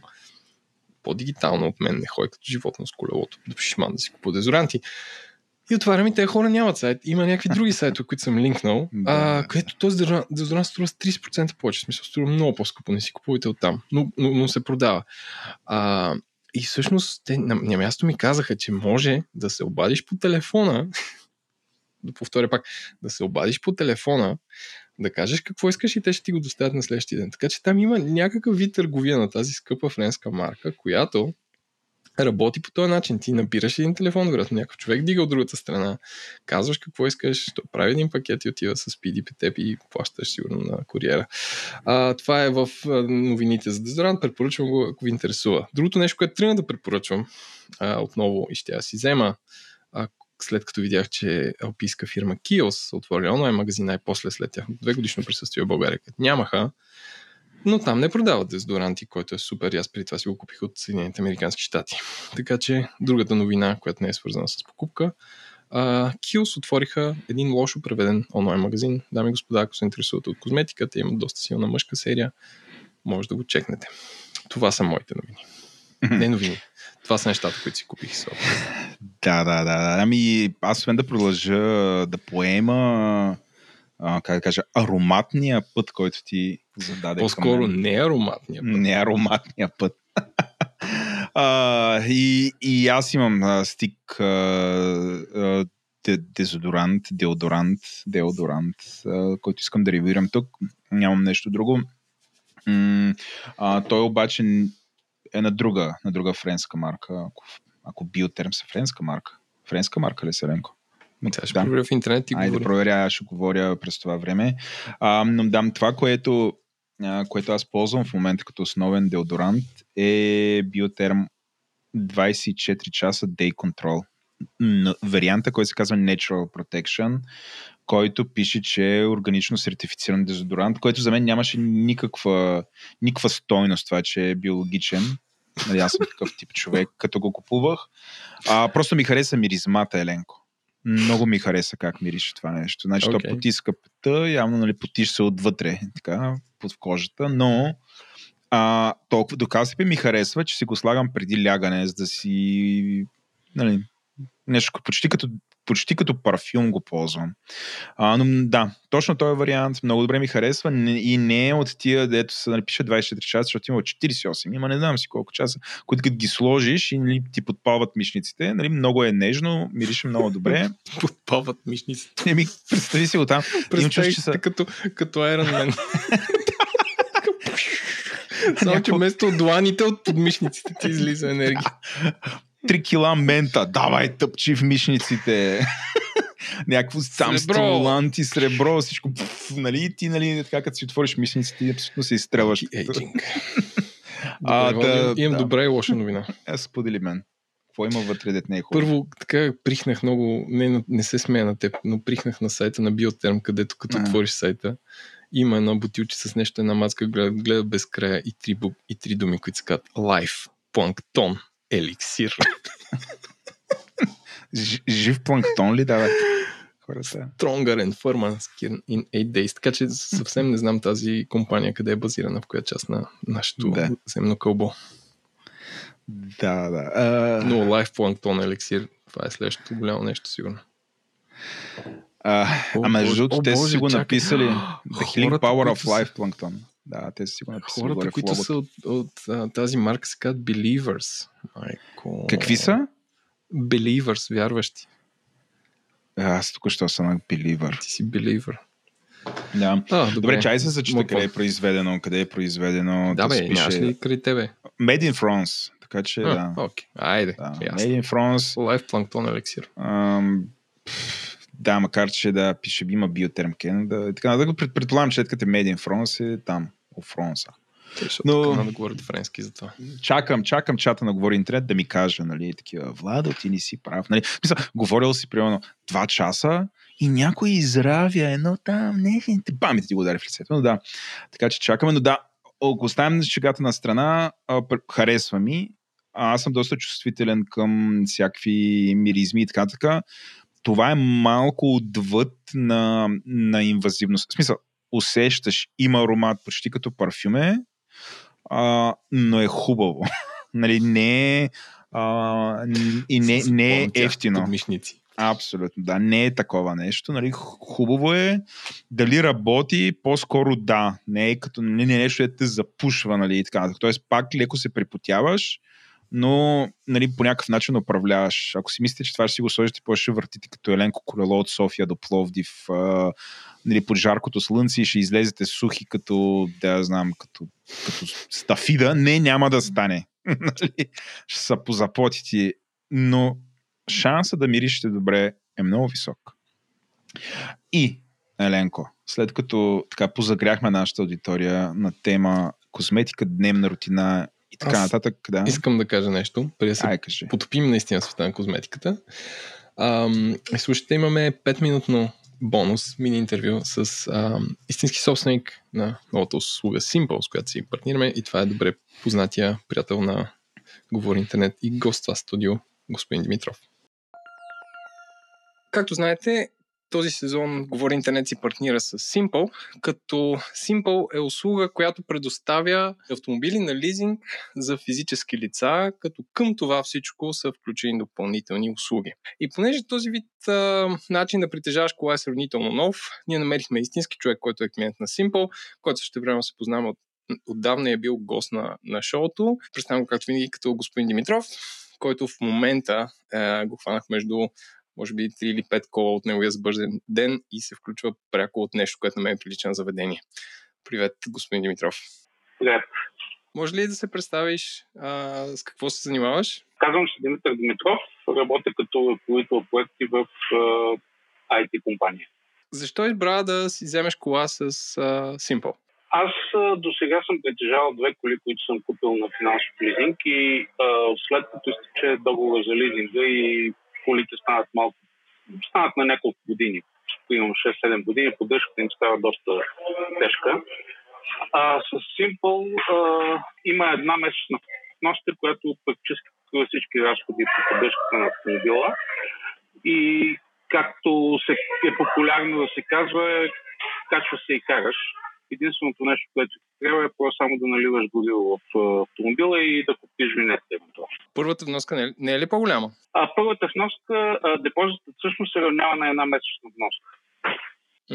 А за колко време планираш да притежаваш тази кола? Или как, как си го сметнал? Защото така ми звучиш като пресметлив човек. Избираш Simpl, плащаш две вноски и се качваш, но за колко време планираш да я притежаваш по този начин? Планирам да притежавам а, тази кола, да я използвам в рамките на четири години. След което ми изтича плана към Simpl и най-вероятно ще се ориентирам към друг автомобил. А каква кола си избра? Избрах си Kia Sportage, което е ес ю ви. Понеже имам две сравнително пораснали деца, обичам на призвителите да се разпързваме да пътуваме и тази кола ми пасна най-добре. Предполагам, не е избор от две марки. Какви други автомобили прегледа или как, как се спря на точно този автомобил? А, всъщност в а, сайта на Simpl има възможност да изберете автомобил по няколко различни критерия. Двигател, тип двигател, тип скорост на кутия, тип автомобил, дали ще хетчбек, лимузина. Може да филтрирате по цена на месечна вноска. Аз имах едно основно изискване да е с автоматична скоростна кутия и другото изискване беше месечния бюджет, който мога да си позволя за наем на този автомобил. И общо взето този автомобил, който избрах, най-добре е пасна на тези, на тези два критерия. А какви други екстри има включени към това, което ти си избрал? Аз видях на сайта, че те имат личен асистент и така нататък. Такива неща ползваш ли? Да, всъщност в плана, който плащам, който, както казах, е една месечна вноска, е включен личен асистент, всички поддръжки, които се изискват от производителя, автотаско, застраховка, гражданска отговорност и смяна на един комплект сезонни гуми. Тоест имам два комплекта гуми, които пак те се покриват от носката и се сменят от, лич, от личния асистент. Ами звучи като всичко, което човек има нужда, за да има една кола. Благодаря ти много. Надявам се хората да са разбрали от първо лице какво представлява тази услуга и какво включва. И аз благодаря. Надявам се, че хората ще се възползват от нея.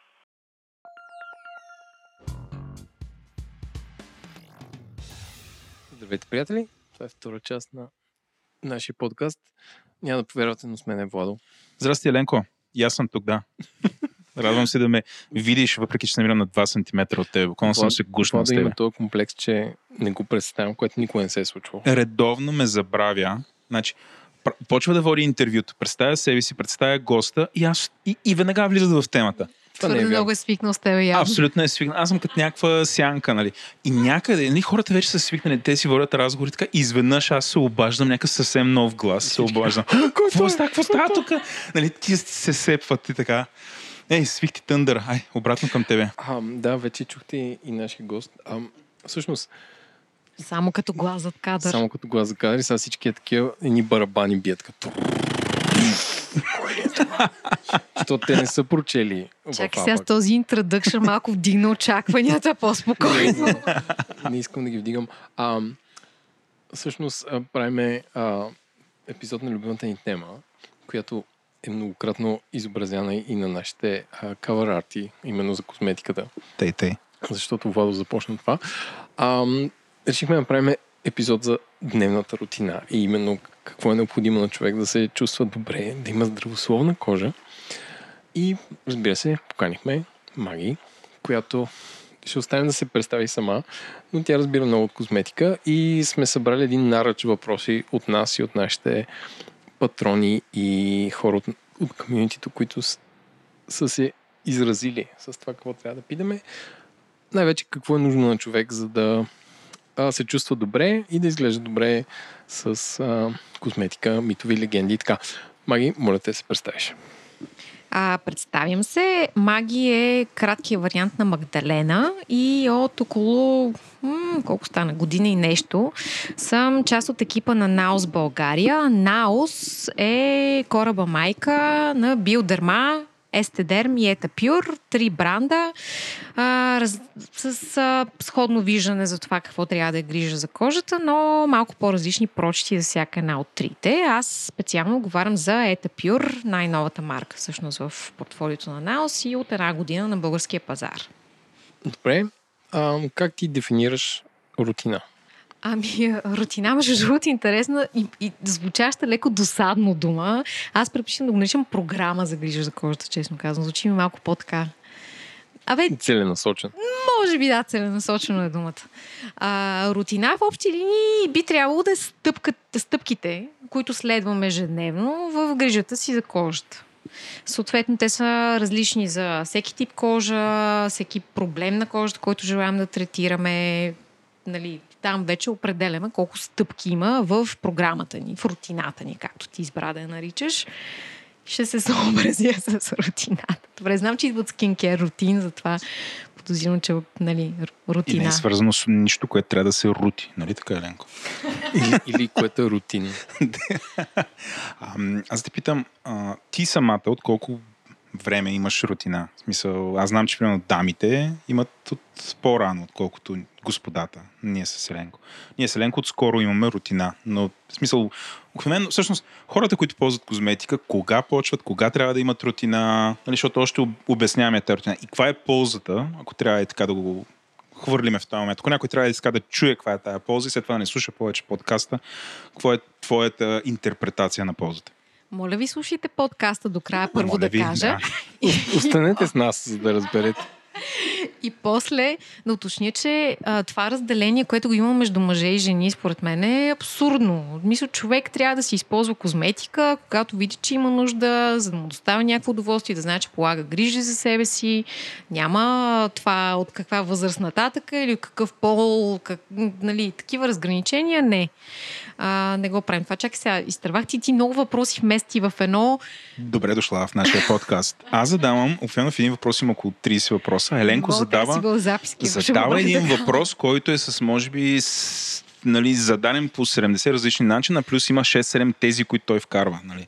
Но въпросът ми е, от кога почна, ти кога почна? Не, това е малко лична история. Ти кога почна? Аз започна... И какви са ползите от това? Що го правиш? Значи аз започнах... Оф, при мен историята беше много странна. Значи аз имах... А... Колко бях? Примерно двайсет и три-четири годишни имах някакви залитания по а... органи козметика. Бях решила, че край, нали, много е яко това да използваме разни масла, па ще си мия лицето с кокосово мляко. Нали... All in беше положението. Тът, с това имах много зловещи последици по кожата си. Всъщност и оттам вече а, открих дермокозметиката. А това е козметиката, която си купуваме в аптеките, за да уточня. Нали? Дермокозметиката, това е от марки, нали, които инвестират малко повече в лаборатории, разработват дъръбъра, чисти съставки, повече внимание, отношения и така нататък. Да, всъщност забравих за органичната козметика от там нататък и вече се пренасочих и започнах повече да дълбая, да се интересувам от марки, от съставки, по формули и така нататък. А, каква е ползата? Ими, ползата, значи ние неизбежно живеем в една много замърсена среда, както знаете. Изложени сме на а, свободни радикали, а, супер силно слънце. Трябва да се грижим за тази кожа. Не става просто. И по начина, по който всеки ден влизаш в душа, да се, да се изкъпеш и да отмиеш всичко, което се натрупало по кожата, също трябва да се случва и с лицето. Тоест, едно почистване, хидратация, някаква грижа са абсолютно задължителни, за да е здрава кожата. При мен това, което се беше случило с органичната козметика, е, че всъщност тя а, съдържа алергени, които не понасят на всякакви кожи. Не задължително тя да е чувствителна или принципно с алергии, просто предизвикват реакции. И а, всъщност наистина може, може нямаше, нямаше незапушена пора на моето лице в някакъв момент от органичната козметика и просто трябваше да предприема някакви мерки, да опра до, нали, а, нещо, което да подобри състоянието и в този момент. Да, така се сприятелихме с дермокозметиката и започнах малко повече да се интересувам и да внимавам всъщност какво нанасим на лицето си. Това изчерпателно ли говорих на този въпрос? И, така покри три процента от това, което аз очаквам. Добре, всеки човек ли трябва да има рутина и... Аз би го задала този въпрос. По-скоро всеки човек ли трябва да се грижи за кожата си, защото всеки човек ли трябва да се грижи за кожата си? Абсолютно задължително. Добре. По начин, по който влизаме под душа да се изкъпаем, по същия начин трябва да си измием много добре лицето и то да го измием така, че а, нали, ако използваме, да речем, продукт, който се разпемва и след това трябва да бъде изплакнат, изплакваме го, обаче кожата след това не става една така тегната, дискомфортна, с абсолютно незабавна нужда да нанесем крем. Трябва, нали, изплакваме продукта, кожата се чувства окей, и след това преминаваме към останалите стъпки в програмата. Хидратацията ни е другата абсолютно задължителна стъпка в програмата. Аз искам да те върна много бързо на из... измиването. Ам, нали, има хора, които използват мицеларна вода. Така. Кое, кое според тебе е проблем? Чакай, не, не, не. Аз ще ви прекъсна. Но, но не влязахте навътре. Не, не сме да влезем навътре. Чакай, си знам въпрос. Чакай се. Владо каза на третия въпрос мицеларна вода. Това е много е, има Еленко, да, сложил ми е квота, имам право да казвам само в този разговор три пъти мицеларна вода. Аз сега го използвах си го веднъж. Два пъти, остава ти още една мицеларна вода. Да, или не си фен на мицеларна вода? Ползвам. Големия въпрос. Накратко въпросът ми е: да използвам ли мицеларна вода за трети път? Ма не, защото това е добър въпрос и то точно към кое е по-добро, мицеларна вода или просто да си миеш лицето? Кое е по-добро? Няма еднакво решение за всички. Значи, окей, аз само да, да изясним тук, че имам, нали, лека пристрастност, защото работя за фирмата, която е създала мицеларната вода. Нали, Жан Ноел Торел, Bioderma, сега го научаваме. Аз го знам. Ние сме създатели на мицеларната вода. Вие сте създателите. Еми, смисъл, не аз лично. Така се върнеш къщи, такова не почнала компания. Не бъркаш мицели във вода. Жан Ноел Торел, който е, нали, създател на наос и създател на мицеларната вода. Първата, би... Първата мицеларна вода в света, Bioderma, аз не си беше това, все още най-продаваната мицеларна вода в света и един от най-продаваните козметични продукти всъщност. Та... Ам... Значи, а, не е нужно да имате някаква пристрастност към продукти за почистване. Много зависи каква текстура обичате. Има хора, които се кълнат, че единственият начин да се чувстват, че наистина си почистили кожата, е продукт с разпемване и сплакване. Има други, които па са заклети фенове на мицеларната вода, защото им харесва точно лесния начин да минат с един памучен тампон няколко пъти през лицето и да приключат въпроса. М- има вече всякакви варианти, има пяни, какво ли не, различни текстури, различни усещания. Много зависи какво кожата ви чувства, че е окей. Т.е. в момента, в който сте приключили цялата процедура на почистване, кожата да се чувства добре, лицето да не е обтегнато, да не е дискомфортно. Значи, това е вашия продукт, приключваме въпроса. Няма правилно или грешно. Добре, ако трябва да направиш а, рутина за минималисти, какво трябва да съдържа една рутина като минимум всеки ден? И да ти припомня, че тъкмо беше стигнал да говориш за хидратацията. Тоест, аз те прекъснах, това може би да си го завършиш и после да отговориш завършвам на това момче. Да. Не, завършвам си, завършвам си. Всъщност това е много свързано с това, което той ме попита току-що, защото... Ето. Защото въпросната задължителна рутина, която Еленко иска да дефинираме, е просто почистване и хидратация.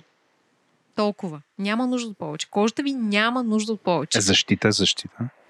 Сега, слънцезащитата сега е в отделна категория. Okay, Тук, okay, нали, говорим... Да, слънцезащитата, не я коментираме. Тя си е важна, когато кожата ни е изложена на слънце.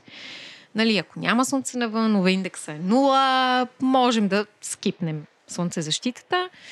Uh, чуждиците окей ли се приемат от подкаст слушателите? Дори задължително, че няма да те разбират. Ако не говориш на българо-английски, обещавам ти да. Добре, хубаво. Значи няма да се притеснявам. Вкарам си чуждици смело в разговор. Можеш така френски да вкараш от време на време за щипка френски. Е, не съм одобряла чак толкова много. Какво там? Хвърли от време. Та, хигиена, хидратация. Стъпките, които са ви абсолютно основни. Защо хигиена? Двете хъта, да. Може, е, виж, това можем наистина така да го формулираме. Много добро. Ето, измисли го. Двете хъта, точно така го правим. Значи, почистването на кожата си е абсолютно задължително. Нали, къпем се, няма логика, нали, мием си ръцете, естествено, няма логика да не си мием лицето всеки ден, даже сутрин и вечер, за да отстраним всичко, което се натрупва по кожата на лицето. То неизбежно се натрупва. Нали, имаме сафтия жеги, пот, а, а, замърсяване, дим, какво ли не. Всичко това остава по кожата и ние реално трябва да го отстраним, дори да не го виждаме, дори да нямаме грим, как при мъжета ни, вие не се клепате с всякаква декоративна козметика, но това не значи, че няма какво да почистите от лицето си сутрин и вечер. Така че горещо препоръчвам тази стъпка задължително да се следва ежедневно. Хидратацията защо е важна? Сега ще ме попиташ, видях, ще хвана микрофона и го доближи. Ще ме питаш ли защо е важна хидратацията или аз да си обясня на собствен ход? А защо е важна хидратация? Благодаря ти, Ладо, за този въпрос. Кептен обвяз, дами и господа, на моето ляво. Ами не, между другото, много хора си мислят, че могат да се разминат е така, само да почистим с сапунче или вода. Значи, в моля ви, в никакъв случай не използвате сапун за почистване на лице. Важно е да използвате продукт, който е формулиран за почистване на лицето на кожата. Тя е... За кожата на лицето, по-скоро, може би. А, тя е по-различна, има по-специфични нужди, по-лесно се раздразва, изложена на повече агресори. Не дейте да... Какво значи агресор? Дразнители, извинявам се, дразнители. И замърсяване. Пътуваш градския транспорт. И да, агресор. Има агресор от градския транспорт. Не визирам точно тях, въпреки че те могат да предизвикат кожни реакции, подозирам. Но все пак говорим, нали, за тези по-разпространените. А, та... Колко често трябва да се хидратираме? Е, това е. Аз прямо сутрин, сутрин и вечер. Сутрин а на обед? Вечер, абсолютно. Е, на обед пък защо? Ми някаква, не знам... Излизаш, да, да излизаш, да разхождаш се малко, обядваш, трябва да излезеш от офиса и като се върнеш леко такова съм подсушил. Да.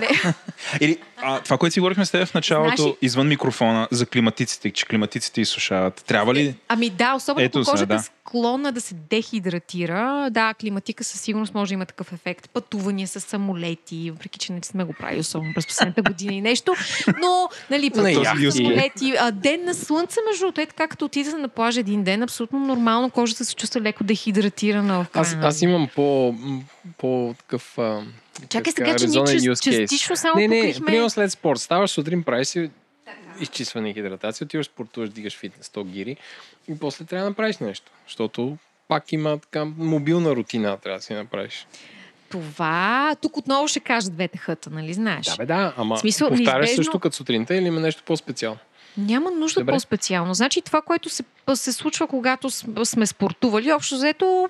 Пот има по лицето, нали, няма какво да се заблуждаваме. Сол. Сол, точно, която може да предизвика реакции. Не е хубаво да се задържа по кожата. Тоест едно много внимателно нежно почистване и хидратация са предостатъчни да продължим нататък и след това вечерта да повторим същата процедура преди да си легнем да спим. Аз към, искам да задам въпрос.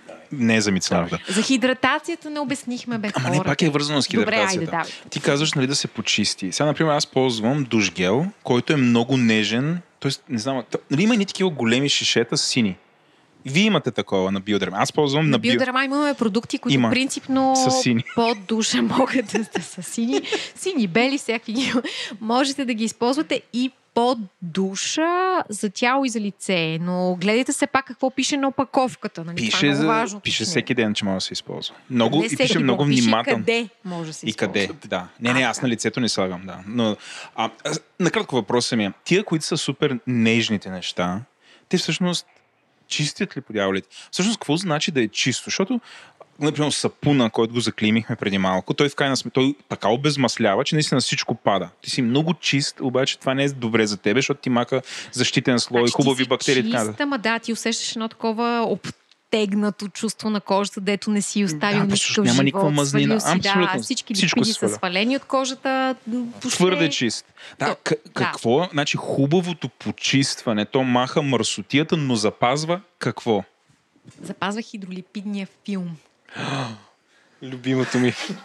Какво значи? Аз ще си го сложа в речника, за да го използвам. Вау, ти се филмирал. Да не е с хидролипиден. Не, хидролипиден. Ма не знам, що смети. Хидролипидният филм е много важен за кожата. Всъщност и когато го а, раздразним с всякакви такива агресивни почистващи продукти, а, направихме го с всичките тия дезинфектанти, с а, ръцете си през последната година и нещо. А, вие сте усетили какво става? Всъщност тя кожата става супер суха, раздразнена, дискомфортна, появяват се зачервявания, екземи, да, и всякакви други такива. Хидролипидният филм трябва много да го пазим, защото той реално ни пази нашата кожа.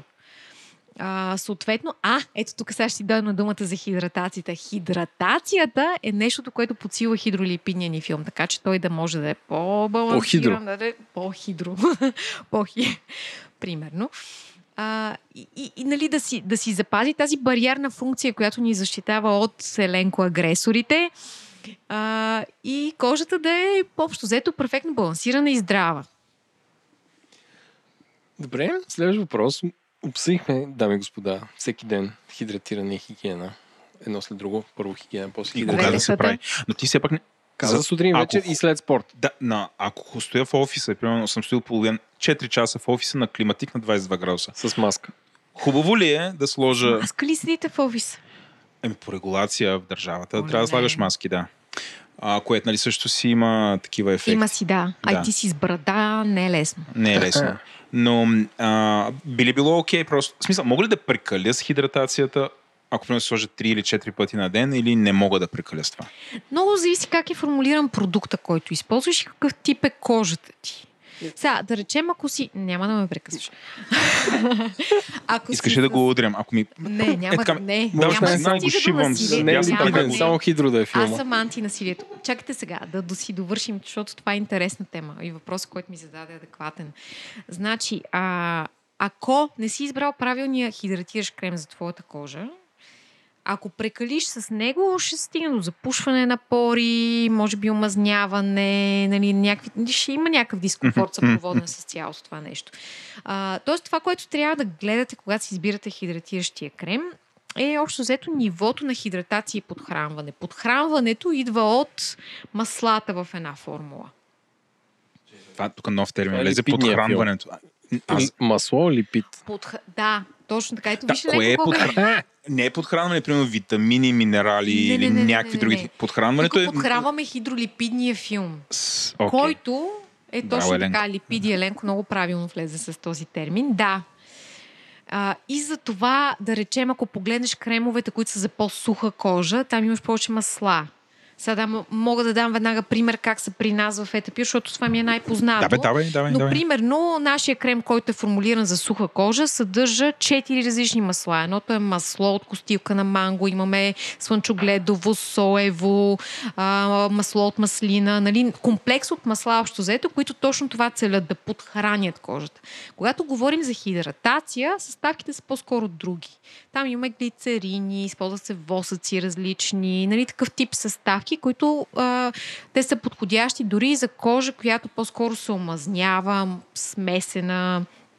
Нали, кожа, която си произвежда собствените си липиди, но има нужда все пак от повърхностна хидратация. Това са различни неща. Са, мазнините, които ти казваш, обаче са растителни мазнини. Това, това този въпрос може да съвсем те шокира, но всъщност... Абсолютно адекватен въпрос. В козметиката използват ли се някакви мазнини, които са животински происход? Защото ние все пак сме животно и да я знам. Са, измислям си, но може би маста и маслото са по-близки до структурата. И наистина смисъл, отколкото авокадо, нали? А, въобще това има ли го като практика и въобще какво е мнението на във вашата индустрия по този въпрос? Ами ние, когато разглеждаме всъщност, а, когато избираме маслата, които да се вложат специално в нашите крема, сега мога да говоря от опита на наос лаборатория. Абсолютно това, говори, да, знам. да, това, което знаеш. Нали, а, ние, да речем, избираме биомиметични съставки. Биомиметичните съставки са такива, които имитират или са абсолютно сходни с състава на кожата ни. Тоест, нашата лаборатория е разгледала състава на хидролипидния филм и е казала, окей, тук има еди какви си киселини. Ние реално можем да намерим съвършен еквивалент за тях в а, екстракти от растения. И всъщност това се случва. Общо взето тези а, въпросните растителни екстракти, за които ти споменах, а, маслото от костилка на манго, соево, слънчогледо и така нататък, те съдържат всъщност киселини, които са сходни с тези, които съдържат хидролипидния филм, кожата ни.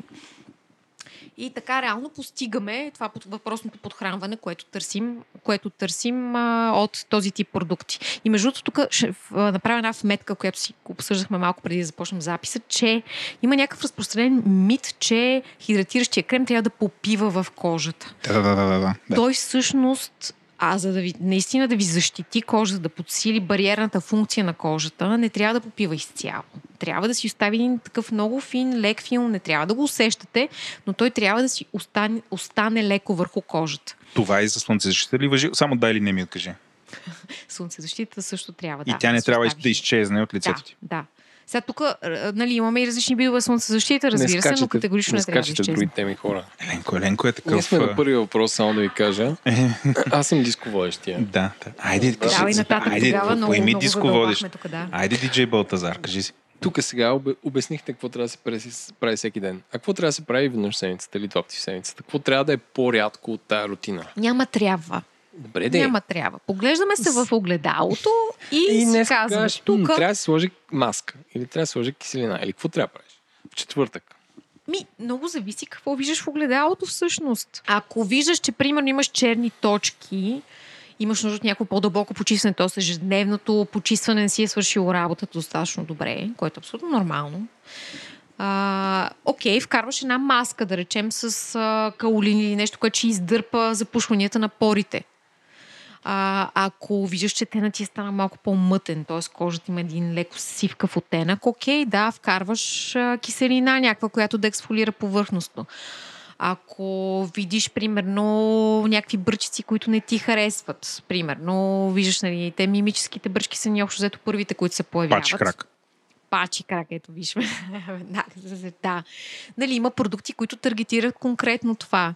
Тогава добавяме някакъв продукт допълнителен. Това не е задължително да се случва веднъж седмица. То може да е продукт, който използваме всеки ден. Просто когато има нещо по кожата, което ни притеснява, допълваме хигиената и хидратацията с един допълващ продукт, да таргетираме конкретно проблема, който искаме да адресираме.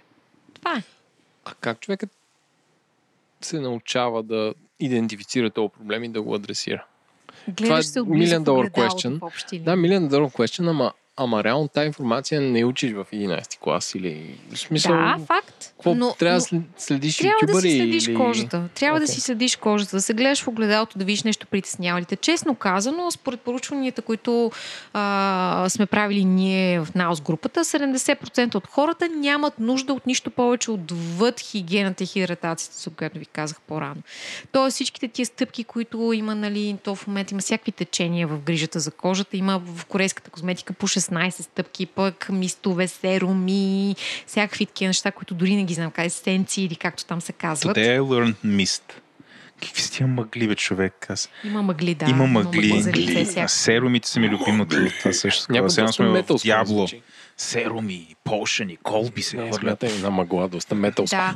Еми, гледайте сега. Аз много го вярвам това, че кожата е супер интелигентен орган. Тя си е... И най-големият орган. И най-големият, точно така. Точно така, най-големият. Това е много важно уточнение. Благодаря ти, Владо. Владо органа. Най-големият орган. Има си нужда от грижи. Има си нужда от грижи, да. Неизбежно. И обаче трябва да му даваме шанс на този орган сам да си се адаптира, сам да си се лекува. Нали, той си има... Все пак, наистина, той си има изградените механизми да се адаптира сам към средата си, към всичките еленко-агресори. А, т- така, че, а, така че не трябва да го свръхтатираме с всякакви активни съставки, стотици, маски, мъгли, а, серуми и всякакви други такива неща. Преценяваме какво кожата се нуждае, гледаме отблизо в огледалото, следим и добавяме нещо, ако само има нужда. Не спрете, спрете, нали, да съдите инфлуенсъри, които ви казват край, нали, ако не ползвате ретинол, кожата просто ще се разпадне. Какво е ретинол? А, ретинол сега. И ми каза ретинол. деветдесет и девет процента от слушателите на този подкаст са... Те тук за меземе взимат, аз не знам какво е ретинол. Не, аз няма да пиша детали за ретинол. Просто ще кажа, че... Ленко не обиди аудиторията. Владо, какво е ретинол? Ретинол е... Идва от ретина и от алкохол и така. Не знам, шегувам се. Но Маги ще обясни сто процента. Не, гледайте сега, няма да навлизам в обяснения за съставки. Не си говорихме, че няма нужда да, да затормозваме да затормозяваме хора с такива детали, но ретинола е общо взето една от най-препоръчваните съставки за age management. Age management го наричаме не anti-aging. Не е като, като коензим Q-тен. Това също беше много популярно. Беше, това, ама забелязали как, ритин... между другото, забелязали да. Как спря да се говори за тази съставка? Виж ли за, за какво говорим? Има истински тенденции да. В това да се промотират някакви съставки. И в някакъв момент явно някой някъде по трасето доказва, че тази съставка няма абсолютно никакъв ефект за това, за което се комуникира. И оп, небрежно спира да съществува от продуктите ми. Да, това се случва. Има, има трендове с тия съставки. Сега факт е, че ретинол наистина научно подкрепен, че спомага за изглаждането на релефа на, на бръчки, нали, спомага за хиперпигментация. Има, нали, някакви вече научни а, поручвания в тази посока, т.е. доказателства реални, че работи. Но това не означава, че абсолютно всички трябва да използваме. Същото важи за абсолютно всяка активна съставка, която виждате инфлуенсъри да нанасят и да ви убеждават, че не може да живеете без нея. Няма такова нещо. Владо, ги следите. Аз съм сто процента убеден, че ако не следи Instagram, лицето ми ще стане като баница и такова ще се излющи и ще падне. Това е ясно. Хора, това е шега, разбира се. А, аз а, нали, не се информирам от инфлуенсъри. Нали, само. нали, гледам, интересно ми е, естествено правя си допълнителни проучвания, но... Няма лошо да, да следиш какво публикуват инфлуенсъри, но винаги да. трябва да с някаква известна доза пф, критичност, така да се каже, не знам. А, няма универсални решения за всяка кожа, за всяка нужда, неща, продукти по-скоро, които работят за един човек, не е задължително да работят за друг. Това е... Трябва да си намерите продуктите, които а, вашата кожа, кожа се чувства окей с тях, а, доставя ви доставя удоволствие да ги ползвате, посягате към тях, без да е досадно и о, все пак ли това ще трябва да използвам. А, нали, да. Създавате си една програма, която ви е лесна за, за, лесна за следване и виждате резултати положителни от нея. Това е. Аз тук искам да направя едно уточнение конкретно за инфлуенсърите. Тук малко ще излезем от тази тема и ще се върнем много бързо. Ам... По принцип, аз това, което съм забелязал, хората, които... Въобще, той е маркетинг говор, който обяснява, независимо дали това са инфлуенсъри или компании, които маркетинг говор обещава някакви чудеса. От една страна плаши и също време те имат магическия, невероятен продукт, който решава а, този проблем. Аз това го избягвам. Със сигурност следя хора в Instagram, които са много по-умерени, които от тях научавам някакви интересни неща. Също и в YouTube имам пет-шест или канала, които следи, това ми е интересно.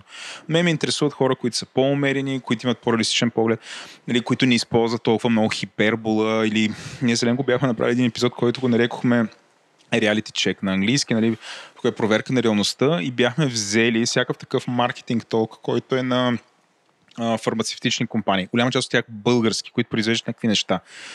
То бяха антигравитационни серуми. Аз не просто... Еленко, като си го намаже на лицето и бузите му директно тръгват във въздуха. Нали? Всякакви такива майтапи имахме. Нали? Защото този говор бягаме. Нали? А, а, така че, нали, някакси за тия, които ни слушат, да не рейджват в момента, защото ни слушат хора, които са инфлуенсъри, но също време са много разумни. Нали? Мисля, че ти абсолютно не визираш тях, ти визираш абсолютно именно този говор, който е свръх преувеличаващ. И говора, който от една страна плаши и веднага представя някакво магическо решение. Да, да, за това, това говориш ти. Това да. всъщност, според мен, дойде по-скоро от щатите, защото те, като че ли особено в а... бюти индустрията, имат някакви такива течения на демоднизиране на някакви съставки и, а, и продукти, и едва ли не, да, наистина това, което ти обясняваш, свръхобещания, че кожата ти ще стане така двайсет годишна, нищо, че си на петдесет в рамките на една седмица. Като змияш се, обелиш кожата и долу ще изрезе нова и си нов човек. Е, да, да, да. Последно за рутината. И трябва ли да има разлика между сутрин и вечер? Ами, основната разлика между сутрин и вечер, между другото, и на мен това редовно ми случва, когато консултирам клиенти, да ме питат а, имате ли а, нощни кремове. Принципно не би трябвало да има разлика. Разликата е единствено слънцезащитата. Слънцезащитата... Слънцезащитата реално си използваме, да, естествено, сутришната част от рутината няма да нанесем вечер. Това и предполага а, нали, вече какъв тип а, хидратация бихме използвали, защото ако слънцезащитата ни оставя, нали, малко повече омазняване по кожата, можем или изцяло да скипнем хидратацията, или по-скоро да използваме по-лек крем сутрин. Нали? Тук вече е много индивидуално. Има хора, които предпочитат да използват по-богат крем вечер, защото чувстват, нали, че тогава има повече ползи за кожата. Не е задължително за така. Много е индивидуално. Но разлика принципно не е нужно да има. Освен ако не използват, разбира се, ексфолиращи киселини, които да, със сигурност не е добре да ги, да ги нанасят сутрин. Не е ли опасно това с киселините? В смисъл, не знам, като чуя киселина и си представям там в Робокоп един кът падна в една киселина и се разтече. Не, сериозно. Мисля, не, не, не. Ролята на киселината какво прави? Еленко, знам, че има такова нещо. Кой ли го е консултирал? Но а, знам, че го из... това се използва, маха горния, мъртвия... Да, обясни а, ми го това, защото не мога да се ориентирам с... Да, обясни го това. Значи, има алфа-хидроксикиселини, които са а, тези, които действат на повърхностното ниво на кожата. Не, това на Еленко киселината така, защото е алфа. Алфа, бета, гама, като гама лъчи. Гама киселина, бета, значи, бета-хидроксикиселината е салициловата киселина, която използваме, за да разграждаме запушването на порите. Т.е. когато имаш черни точки, пъпки, нещо, тя като което... тубофлоза кожа. И много грозно е формулира. Аз лично не знам вече. Окей, okay, не бих я нарекла така, но да речем, че... О, м- трудно ми е да приема. Добре, това са нашите шими. хубаво. Да, салицилата киселина всъщност има по-малка молекула и това, което прави, че тя прониква в пората, за да това, което са черните точки всъщност, това е натрупан сгъстен себум, който се окислява и всъщност салицилата киселина прониква, разгражда го и приключваме там с запушването. Също се случва и с нали, пъпки. Те особено сега покрай влаути, носенето ти на маска, сигурно ти се появяват такива запушвания разни напори в тази зона, където носиш маската. Където ни държи микрофона през устата. Не мога да разбера, че имам брада, но... Ами, под брадата как усещаш положението? Някой ден, като се избръснеш. Ами, за брадата, ако остане време, мисля да ти задам няколко въпроса, ама на финала, хай да не те отричам. Аз нямам брада и ще ми е трудно вероятно. Ама сигурно имаш мнение по въпроса. Но, да, да, бих споделила. Бих споделила. Чакайте, че си загубих мисълта от брадата на Владо. Киселини. Киселините, да. Та алфа-хидроксид, уточнихме, те действат повърхностно. А, аз мога да дам пример с, а, не знам, лимонена гликолова. Да речем, лимоната по-скоро препоръчваме при разширени пори, липса на блясък, да отстрани мъртвите клетки всъщност от кожата. Има едно такова бързо заряваще. Те всъщност действат много бързо. Това има, това има плюса. А, гликоловата киселина също, нали, това наричаме го кератолитично действие. Не е хубаво да се съчетават много видове киселини, защото вече, ако не е окей формулиран продукта, има опасност от изгаряне на кожата. Не ви препоръчваме да ги използвате ежедневно, защото, нали, отново може да си причините някаква реакция, не е приятно. А пък и сега лятото правят... кожата по-податлива на слънцето, съответно могат да се образуват пигментни петна и така нататък, нали, да е по-податлива към изгаряне. Как да разпознаме много че... пигмент, пигментно петно? Ами, то е просто едно точка. Потъмняване на кожата. Не е задължителна точка. Може да си е баш петно, при някои хора се образуват доста големи петна. Честно казано, а, с годините започват да се виждат. Uh, различно е при различни хора. Ти, да речем, ми каза преди малко, че почти не ползваш слънцезащита. Това не е вярно. Това е теорията на Владо. Добре, хубаво. Сравнение с мен не ползва, но да, видимо е в добро състояние. Еленко. Държа се. Но принципно да, има различни типове пигментация, има включително, нали, мелазми и разни други такива състояния на кожата. А, как да ти обясня какво? Ти като не го виждаш в огледалото, очевидно го нямаш, но са си точно петна, които се появят по-тъмни, контрастни. Не, аз не за мен, а за редовия слушател, който се чуди, имам ли такива с... или нямам. Значи, ако имат пигментация, със сигурност значи има пигментация, според мен. И хора, ако в момента стоите пред огледалото и се чуди сега това пигментация, рак, не знам, че колко имате някакви страхове, моля ви, не ни слушайте нас, спрете го този подкаст. Директно идете на дерматолог. Идете на дерматолог, нали, не се чудете повече и гледайте. Мисля, моля ви, не се шашкайте, нали? Шан... Може за абсолютно да. Всеки, който има някакви притеснения абсолютно. С кожата си. Да. А, не поствайте снимки в различни Facebook групи, за да задавате въпроси, какво трябва да правите с това, или форум, или така нататък. Моля ви, толкова е лесно. Просто си направете един бърз час и отидете и се вижте с професионалист. Не търсете сами решения, защото може да задълбочите проблема. Ще ви огледат целите за без пари. Го гарантирам ви. Аз имам много кожа, много място. Така за едни Вода, беше седемдесет лева, ме огледаха целия, кът, нали, кът нов съм. И нещо, което многократно повдигахме днес, и аз се опитвах да ви успокоявам, да не навлизате. Слънцезащита. Кога, къде и защо?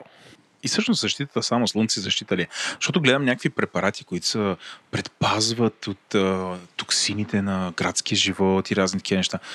В смисъл, има, има такива. Гравитационни вълни. Продукти, чак сега. Да, да, да, слънцезащитата, да. Не, аз объркваме се с антиоксиданти. Дай да е защитата и в нея е слънцезащита и да видим какво друго има като защита, което може да слагаме. И всички ли, които са защита, я комбинират а, всякакви неща. Или е, да, как е положението? Значи, слънцезащитата си ни защитава от ю ви лъчи. Гледаме да е broad spectrum, така наречения, т.е. да защитава и от ю ви ей и ю ви би лъчи. Това е много важно. Mm-hmm. Различни са. ю ви ей, ю ви би, ю ви би ли казах? Еми, то и то. Е, на български е ю ви би. Да, да, да. Не звучи много красиво. Еми, това е. А, значи, а, слънцезащита нанасяме общо взето всеки път, когато знаем, че ще прекараме продължително време навън на слънце. Какво значи продължително? Това е много субективно. Осо, какво значи на слънце? Аз съм изгарял в Алпите, когато беше облачно. Ема, чакай сега, той в Алпите има слънце. Не, не, не, става просто, че беше облачно и изгорях, защото просто беше много високо и пак тези лъчи. Да, е, има слънце, не си бил на сянка. На не, не, не, имаше облаци. А, имаше облаци. Е, пак не е бил на сянка. Това, това да. искам да кажа. Най- моят страх, че, че слънцето е навсякъде, дори да няма слънце, е верен ли? Според мен е верен. Емпирично съм го доказал. Еми, след като си го е доказал емпирично, как да спориш човек с тебе? Еми, това беше, драги приятели, това беше епизода. Еленко е доказал всичко, предавам да разтурваме край. Еленко е доказал нуждата от слънцезащита, така че си нанасите слънцезащита. Той това самия, е като го погледнеш, е живото доказателство за нуждата от слънцезащита. Да, тук може, Еленко, би, може би, говорейки за слънцезащита, да уточня, че а, това с а, ес пи еф фактора от трийсет до петдесет разликата в защитата е много малка. Тоест, ако нямате мелазма или въобще кожата ви не е хиперпигментирана, въобще ако нямате някакви такива проблеми... Това са някакви път... Как да, да кажа? Патология. Патология, е, патология болест е. Да. И, да, а... да. Ако нямате поставена диагноза от дерматолог за мелазма, а, може би петдесети фактор ежедневно не ви е нужен. Най-вероятно не ви е. Или онова, дето беше... С кое беше рака? Меланом ли? Как се казваше рака на кожата? Имаше... Да, меланом. Меланом, да. Ако такива неща нямаме, смисъл няма значение трийсет или, а, или петдесет. Ами... Всички са супер обсест с петдесет. Ма не, до някаква няма, скандална няма степен. А, разликата наистина е много малка. Сега а, няма да цитирам... Искаш да кажеш, че не е двайсет. Маля? Тоест, не, не... не е двайсет, което е почти сто процента. А, Как, как да определят хората разликата между трийсет и петдесет?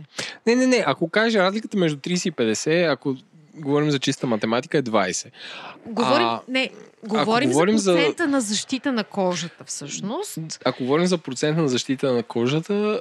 От ес пи еф трийсет до ес пи еф петдесет, ох, сега ще ви излъжа колко процента е точно, но примерно около три-четири процента разликата на okay. защита. Сериозно? Да, толкова не е двойно, малко. Защото нали... Не, не, не, не. Как, говорим как? за не, не, не, не. от, от деветдесет и три или от деветдесет и две до деветдесет и седем деветдесет и осем. Нещо такова е разликата. Наистина не е чутовно, но това, което е важно за слънцезащитата е да нанасяте на всеки два часа. Тоест не си мислете, че сутринта ще минете, ще намажете и след това ще приключите казуса, особено ако сте на плажа. Аз си ходя в моята бананка, е там на земята ще видиш, имам а, ключ, имам швейцарско ножче, имам нормално българско ножче, което мога да отрежа нещо по-голямо. Имам пари. И, и имам пари и имам малка тубичка със слънцезащита. Не се майтапя, това е моето. Ето, моя survival kit. За всичко. Да, моя survival kit. Ами, при нас жените е малко по-сложно това с подновяването на слънцезащитата през деня, защото, нали, грим, това, онова. Но, момичета, ако прекарвате време на слънце навън, подновявайте си слънцезащитата, моля ви, защото след това тази пигментация, която ви очаква и тези преждевремени следи от старене, няма да ви хареса. Дами и господа, ползвайте слънцезащита. Втори въпрос. На пролет, на есен и през зимата трябва ли да се ползва слънцезащита? Или... Това за навън и на открито важи за всеки сезон. Пак ще си повторя. Ако ще сме навън на слънце, има слънце наистина, да, слагаме си слънцезащита. Ако ходим да караме ски някъде и знаем, че ще прекараме целия ден навън, слагаме си слънцезащита.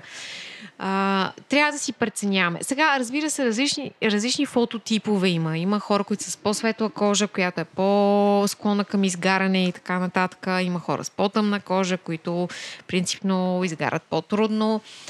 М- познавате си, вече предполагам всички са стигнали възрастта, в която си познавате достатъчно добре кожата, така че просто съобразявайте с това колко време ще прекарате навън под слънце и... колко често трябва да си нанасяте слънцезащита. Аз си също искам така да се обърна към нашите слушатели, да не си мажат само лицето. Със слънцезащита. Значи нищо, че е в града и нищо, че не са на плаж. Според мен е задължително ръцете, задължително е врата и шията. Всички изложени. Това, всичко изложено, точно така. Не да си намажете около да, очичките и нослето. Да, да, да. А, много е важно, нали, въобще цялото тяло. Аз, цялото тяло, всичко, което е изложено. Аз задължително това правя. Почвам ръце и другото, което е преди да изляза, Uh, така гледам да има поне десет на минути след нанасенето. Има ли значение? трийсетина е препоръката. Да, двайсетина, не трийсет. двайсетина. двайсет, двайсет минути на препоръката, да. Както и да е, поне съм нещо малко. Това зависи все пак и от филтрите, защото трябва да имате предвид, че действат по различен начин. Значи имаме химични филтри и физични филтри. Физичните отразяват слънчевата светлина, докато химичните абсорбират. А, когато нанасяме физични филтри, т.е. тези, които отразяват слънчевата светлина, там най-често няма нужда да даваме чак толкова много време, защото те просто ще си свършат работа от момента на нанасянето. Има ли консенсус, кои са по-добри? Химическите или... Не. Не. Няма принципно консенсус. За кожа, която е по-склонна към алергии, а, нетолерантна кожа наричаме ние, ам... по-скоро препоръчваме а, така наречените физични филтри, а, защото те са по, с по-добра поносимост за кожата. Всъщност. Химичните при някои кожи, при някои кожи образуват разни реакции, които нали, не са особено приятни. Много индивидуално. Тук отново дерматолог може да бъде намесен в избора на продукт. Разлики между мъже и жени. Любимия въпрос. Има ли? Не Ни, само за слънцелещи. Никакви. Оня ден ми казаха, вие мъжете сте много привилегировани, имате по-хубава кожа. Кой ти каза? Една колежка. Ами, ох, това не знам как да си го обясня. Принципно, според мен, факта, че мъжете не свръхтретират кожата си с козметични продукти, ги запазва с по-здрава и добре изглеждаща кожа през годините. Това много странно, но И, да, истината е, че много жени си мислят, че колкото повече правят за кожата си, колкото повече продукти нанасят и всякакви пасеруми, и пактини съставки, и киселини, и какво ли не, един вид кожата им трябва да е по-красива, по-здрава. Не е съвсем така. Ако свръхтретирате кожата си, тя в някакъв момент ще почне да става чувствителна. Както много често ми казват, между другото, редовно консултираме клиенти, които казват, ми аз съм с чувствителна кожа. Тая чувствителност се оказва, че се появила в момента, за който започна, са започнали да се интересуват от козметика и са започнали да свръх злоупотребяват с активни съставки. Тоест това не е реално чувствителност, която им е вродена, а чувствителност, която те сами са си причинили на кожата.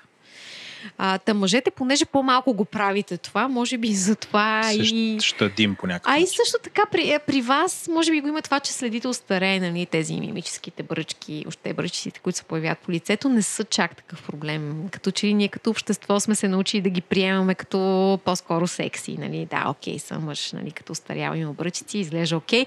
При нас, нали, веднага се почва окса, къде ботокс, пък къде филър, дайте тук всичко, мажем, смело. Да, нали, друго е отношението. Един принципен въпрос. Как хората, освен че знаят, че е важно, как се дисциплинират да си спазват рутината? Ако трябва да мотивираш хората. Въпрос за възпитанието. Справи се и се едно завършват Харвард ами, и трябва да ги... Честно ги... казано, грижата за лицето трябва да се възприема като едно елементарно ниво на хигиена. Ако сте от хората, които се къпете всеки ден, би трябвало и да сте от хората, които си следват грижата за лицето всеки ден. Това... Би ли го вкарала в училищното образование? Е, Защото все пак. Не, защото в училище. Това трябва да е образованието, което получаваш къщи в училище, да ти обясня да, колко често трябва да се къпеш. Ама според мен е, Владо, correct me if I'm wrong, обаче хората не си образуват децата, освен, освен да си мият зъбите, на някаква друга рутина да си слагат креми. Не е вярно не. Това. При много хора в семейството идва тази информация. Сори, Владо, че ти отнех правото на отговор. Не, не, не, не, напротив, не, не. Това, това е интересно, защото ти според мен такъв тип неща имаш достъп до някаква по-обобщена информация. Сме да говоря от качеството на родителя на едно дете. Моето дете, цялото Калина, детето Калина, А, не знам кой че... Никой не е виждал последните шест месеца. Да, тя е нещото като Бигфут. Твър... Твърди си, че има жив... детска стая и живее в нея. Аз съм в тях шест пъти, десет пъти. Там са Владо, понякога жена му, понякога Владо и жена му. Обаче не, не съм виждал. Бигфут не се е появял. Тя да. Тинейджър ли е вече? Тинейджър е. Еми... Но... Да. Аз имам много въпроси, да. Свързани с тинейджерството да. И акне и такъв тип неща, ако ни остане време. А, но тя е чела в интернет, защото си говорим за това нещо, и си е написала и си е сложила едни надписи по стените. Примерно на ключа, с който гаси лампата, пише пи често вода. И също така си е залепила на едно място, че трябва всеки ден, сутрин и вечер да си миеш лицето. Не казва с какво. А, но ако се върнем децата, в момента са доста информирани, имат достъп до YouTube. Да, гледат и неща. TikTok, и TikTok. И много се влияе, нали, ако, говорим, ако се върнем на, раз... на инфлуенсерите. Гледа някакви неща, нямам идея кои са. Аз не знам, аз не съм от нейните инфлуенсери, но тя гледа а, Калина имаше рутина много преди мен. Да кажем някъде към единайсет-дванайсет година. Не, единайсет годишна вече имаше рутина. Полага а, огромни усилия а, за кожата си. А, ходили сме при дерматолог. А, той я нали, правила стратегия и така нататък. Тоест... А тя има ли акне в момента? А, ми, мисля, че минимално, много малко има. Тя е на тринайсет години в момента. А, тук, окей, някакси естествено стигнахме, Еленко, не знам, това изпреварва ли твоята адженда? Може ли да отворим сега въпроса? За... Моята, моята адженда е абсолютно точно. Абсолютно точно. Аз за акне не бих се чувствала достатъчно компетентна не, но, да дам съвети. За тинейджери. Голяма част от нашата аудитория имат хора, значи, които слушат, имат деца. Въпросът е кога да. хората да. трябва да почнат с рутина. Точно така. Което е универсален въпрос. Е, а, ами това, това, е трябва е нещо, трябва, това трябва да е нещо, което възпитаваме в момента, в който обясняваме за миенето на зъби. То трябва да е част от тази рутина, защото реално миенето на зъби е рутина. Нали, ти влизаш в банята, случваш го това, това ще трябва да има момента, в който си измиваш лицето и след това знаеш, че си нанасяш и някакъв хидратираш крем, нещо, което да ти третира пъпките, да ръбъра. И младежката нали, ли кожа има нужда да бъде хидратирана? За почистването абсолютно. Нали, мисля, че всеки, който ни слуша. Да, да защо детската има нужда? Тя изглежда тялкова изкряща, лъчезарна. Изглежда, но всъщност момента, в който стигне една възраст от там нататък, липсата на грижи ще започне да се проявява. А, да, има нужда от хидратация, разбира се. Тя трябва да е съобразена с нуждите на кожата на това дете или тинейджър. А, препоръчвам със сигурност консултацията с дерматолог, особено ако има акне, защото трябва да се разберат първопричините за това, има ли нужда от някакво а, медикаментозно лечение и така нататък, в зависимост от това колко е задълбочен проблема. Uh, но да, това е момента, в който трябва да се създаде рутината, програмата на това дете, за да свикне да се грижи за кожата си. А, аз само да дам м- такъв инсайт, мисля, че не нарушавам някакво велико правило си, наше семейно, но а, Калина като отиде, а, тя имаш нещо, което лекаря го... Нали, ние ходихме при доцент Дърленски, който ни е гостува в подкаста. Той каза, че Клина има така чета пясъчна кожа. Еленко, са пясъчната кожа е едни микропъпчици има, които може да ги видиш само пред определен ъгъл, но го има и като с ръка можеш да го пипнеш. И също така, всъщност, детската кожа, когато навлезе в пубертета, започва да претърпява някаква трансформация. Свърхпроизводство на себум, доколкото знам, често се всяки появява. Започва да напори от това. Да, да, и да. Това е много такъв важен момент. Всяко дете в този момент, нали, когато вече очевидно е очевидно, че е в пубертета, задължително да ходи да отиде на лекар и там да се изгради някаква стратегия. Това, Еленко, е дълбоко непопулярно сред родителите в България. Грижата за кожата, най-големия орган, трябва да започва от този момент. И тая трансформация, която се случва, ето аз се обръщам като родител към родител. Няма значение. Идете, пригледайте. А, и ти, това много ми харесва, това, което ти каза, че трябва от възможно най-рано това да влезе, то да бъде третирано от хигиената. И да е естествено, че не е нещо срамно. Не, не си някаква кокона, ако се грижи за себе си. И това важи, а, няма значение от пола. Мъж, мъже, жени. Всички абсолютно трябва да се грижим така за себе си, за тялото си, за здравето си. Това е част от а, тая част. Не, ти си претенциозен. Значи, какви неща съм слушал? За мен съм слушал, че съм мека китка. Да, и такива неща. Да, да, е, си, да, да, какво е мека китка? Я мела да ми обясниш. Да, моята, да, нали, нали, абсолютни глупости слушаш. Нали, такива сексистки, нали, хомофобски, само мачески, защото се грижиш. Да, да, да. Защото истинския мъж, истинския мъж, нали, той е някакъв... Нали, идеала за истинския мъж е една, може би, този Марлборо мен. Брада ала Христо Ботев. Който, нали, е... се къпе веднъж седмицата само вече. Да, през едното време ходи такъв директно срещу слънцето и то го пече и има бръчки като Гранд Кения, нали? Това е истинския мъж, нали? Абе, точно искам така да кажа, че това се промени. Сега вземете, а, вземете ам, Валери Божинов, вземете ам, Бого Джизъса. Нека да вземем под внимание коментарите за Валери Божинов и за Бого Джизъса. Ама, те са как на интелектуално извиня, ниво. Кой беше? Не Бого Джизъса. Благо Джизъса. Благо Джизъса. Благо Джизъса. Истински мъж. Да. Но, но знам коментарите за тях. Фики. Фики също добре се грижи за себе. Фики, Стораро, точно така. Такива, да, мъжуги. Но то продължава да бъде, нали... Истински мъж не се грижи за себе си, което е смешно. За Бога, мъжем, скупете веждите, моля ви. Ох, аз, да. Трябва да спреш футбола, това за да не се случва. Ами не, защо? Виж сега, гледаме всички европейското в момента, смисъл, вие повече от мен със сигурност. Кристиано Роналдо. Кристиано Роналдо не го коментираме, но вижте сега италиански отбор има значително по-малко мъже с изкубани вежи, отколкото бях преди няколко години. Според мен е отшумя тази тенденция. Искам да те поканя в а, месечна рубрика за коментар на, за веждите на мъжете. Ох, не, не, не, не. не този не. този месец да в веждите на мъжете. Такава рубрика няма да ви хареса моят коментар. Аз и с мен бъновете имам проблем, обаче ако стигна до тази Ете, тема... Чай сега, това е малко две хиляди и осемнадесета. Дай, ами дайте, не, дайте напред. Не си се оглеждал достатъчно не, около себе си. Елен казва световно. В този момент исках... Виж как си гробвам косата по-дълга, Ай, за да я вързвам отзад. Между другото, да, но току-що, току-що маги, маги ми влезе като Ру, Ру, Роналдо ми влезе в краката такова с много дълъг шпагат и с бутонки. Според мен, Роналдо със сигурност използва козметика, така че ако ви допада неговия вид... Той отразява фенерите. Между да, изглежда супер добре. Изглежда по-много. Много по-млад от други мъже. Хора с финансови възможности, хора, които са предмет на публично внимание, папараци и така нататък, обръщат внимание на това, защото... Нали, трябва да изглежда добре. А кожата... Използва е израза финансови възможности. Много хора считат, че хубавата козметика е супер скъпа козметика. Това е истина ли? Мит ли е? Може ли да имаме... По-скоро е мит, да. Защото честно казано, според мен а, с бюджет м- около... А, не знам, ако покривам основните стъпки в програмата хигиена и хидратация, да, да. А, с а, до осемдесет лева за продукти, които ще използвате няколко месеца, минимум три-четири, може да си съставите една перфектна програма, с която да се грижите за кожата си, така че да, основно да правите основните неща, които са и нужни на нея. Всъщност, ние на какво може да влияеме чрез козметика и до каква степен нещата са, както ти казваш, генетични, колкото и да се намажем, каквото и да правим, няма да се стане. Мисля, реално, кое козметиката върху какво има, какво може да въздейства? Ами, много зависи как е формулирана, но принципно козметиката може да помогне, да речем, ако влияем върху следите от стареене, може да помогне да възобнови производството на хиалуронова киселина и на колагена, ако прониква достатъчно дълбочина в кожата. Може да ни защити от действието на свободните радикали, т.е.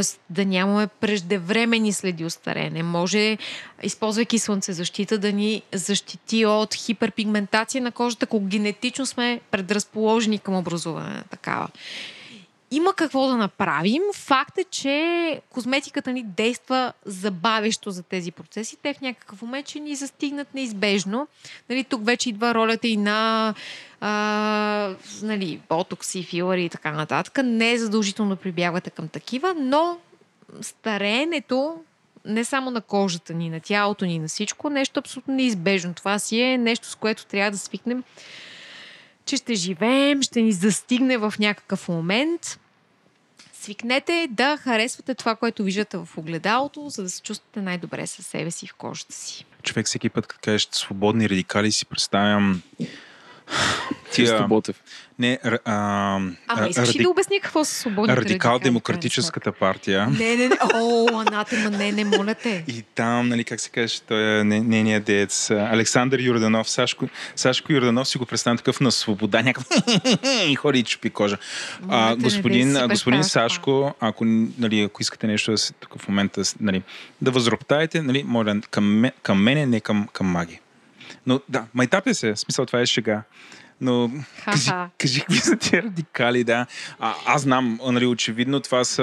Нежа, очакваш да ми, да. очаквах да ми зададете този въпрос. Аз между да, другото да, съм се подготвя да. да го обясня, така че да не е твърде досадно, научно. Маги извади един списък с неща, които си не записала. Не извадих списък, извадих едно елементарно А четири листче. Не му вярвайте какво ви говори. Маги, държи разпечатан лист в ръцете.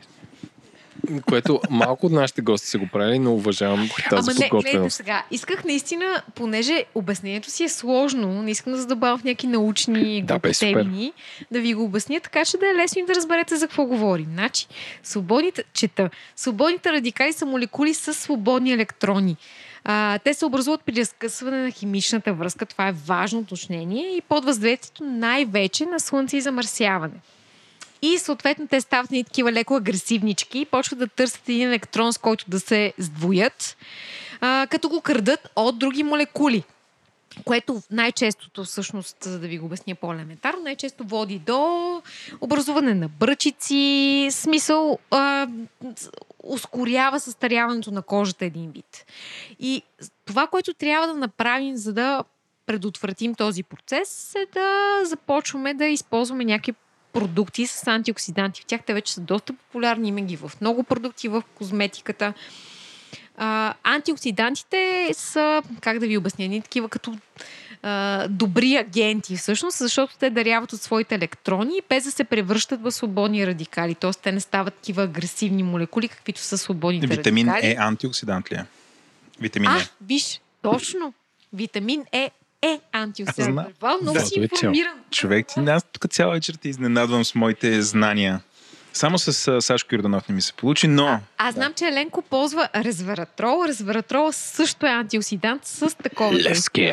А, това, това, това, това беше от някакви боровинки ли се правеше? Ако също го има във виното вода. Ако пиеш вино. Точно така. Това да. беше и много... Значи, антираково, за... това беше антираково, беше магическо антираково. Едно време така беше. Резвератрола е свързван с а, френския парадокс, така наречен, защото в, ча... в частите на Франция, където принципно пие толкова много червено вино, където принципно се произвежда тези да, сортове. Да. Умират на сто и трийсет.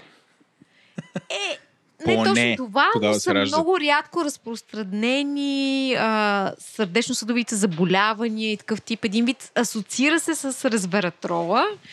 Този въпросен френски парадокс, защото те пък и ядат много сирена, нали, такива а, храни, които са с а, животински мазнини, които принципно, теоретично уж би трябвало да водят до сърдечни заболявания, но пък ги съчетават с а, червеното вино, съдържащо резвератролта. Нали, това се нарича френския парадокс. Което... Да, да. да. да те върнем на свободните радикали. Сега, аз Ай. понеже много се интересувам от здравословно хранене. Това с холестерола, нали, по-скоро отпадна, да знаеш. Нали? Но, а, това с радикалите Победиха. не съвсем. А, а, а при храненето, а, готвенето с а, олио, например, такива ненаситени мазнини, се счита, че е изключително вредно, защото когато термично обработиш това олио, то почва да се разпада и образува Свободни, свободни радикали, радикали, които когато го поглъщаш това, и ти между другото поглъщаш огромни количества, те започват да на практика разрушават да, клетките. Атакуват и здравите клетки. А, атакуват и здравите това, клетки, случва, да, точно така. Да, да. И това води до една камара микроранички. Сега това по някакъв начин, нали, това, го, това го давам от другия свят, който е вътре, какво се случва в организма, но ти говориш за нещата, които се случват с кожата. Точно да, така. Да, да. Където се случва в общи линии също. Същата работа, да. да. Затова ти трябва, нали, по някакъв начин да контрираш. Сега, аз искам да отворя следната тема. М- голяма част от здравето на кожата, на органите, идва и от това какво се храним.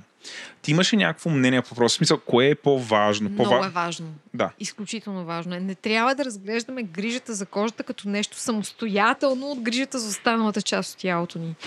Много е важно какво консумираме, тютюнопушене, консумация на алкохол, въобще прекаляване е, с са... абсолютно... Еми, защо това... кажеш, те деца очевидно вредни? Давай другото. Ами не, нормално е, нормално е, че ако предобраме с пържените храни ежедневно, кожата ни няма да се чувства. Или като пушим като умина. Никога, никой никога а, не е казал, че аз пуша, защото кожата ми е сива. Смисъл... Еленко, ти според мен си изумиш как хората си мислят, че могат да, да, да ядат всичко и да имат най... Примерно да жуят алкохол да постоянно там, и да се чудят, защо като си пуска козметика, кожата им изглежда зле. Ами да, има много хора, които да речем не осъзнават, че имат нетолерантност към лактоза и всъщност всеки път, когато консумират нещо с мляко, изведнъж кожата им почервенява, избиват някакви несъвършенства и така нататък. А, свързани са тия нещата. Те неизбежно са свързани. Както Владо каза по-рано, кожата ни е най-големия ни орган. Няма как това, което приемаме под формата на храна, да не влияе на нея по никакъв начин.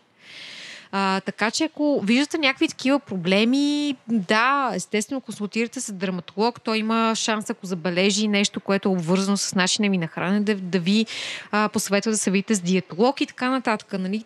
Това са абсолютно важни неща, не трябва да ги пренебрегваме. Да, със сигурност козметиката няма да ви спаси от останали ви начин на живот. Mm. Um, много ми хареса как го формулира ти.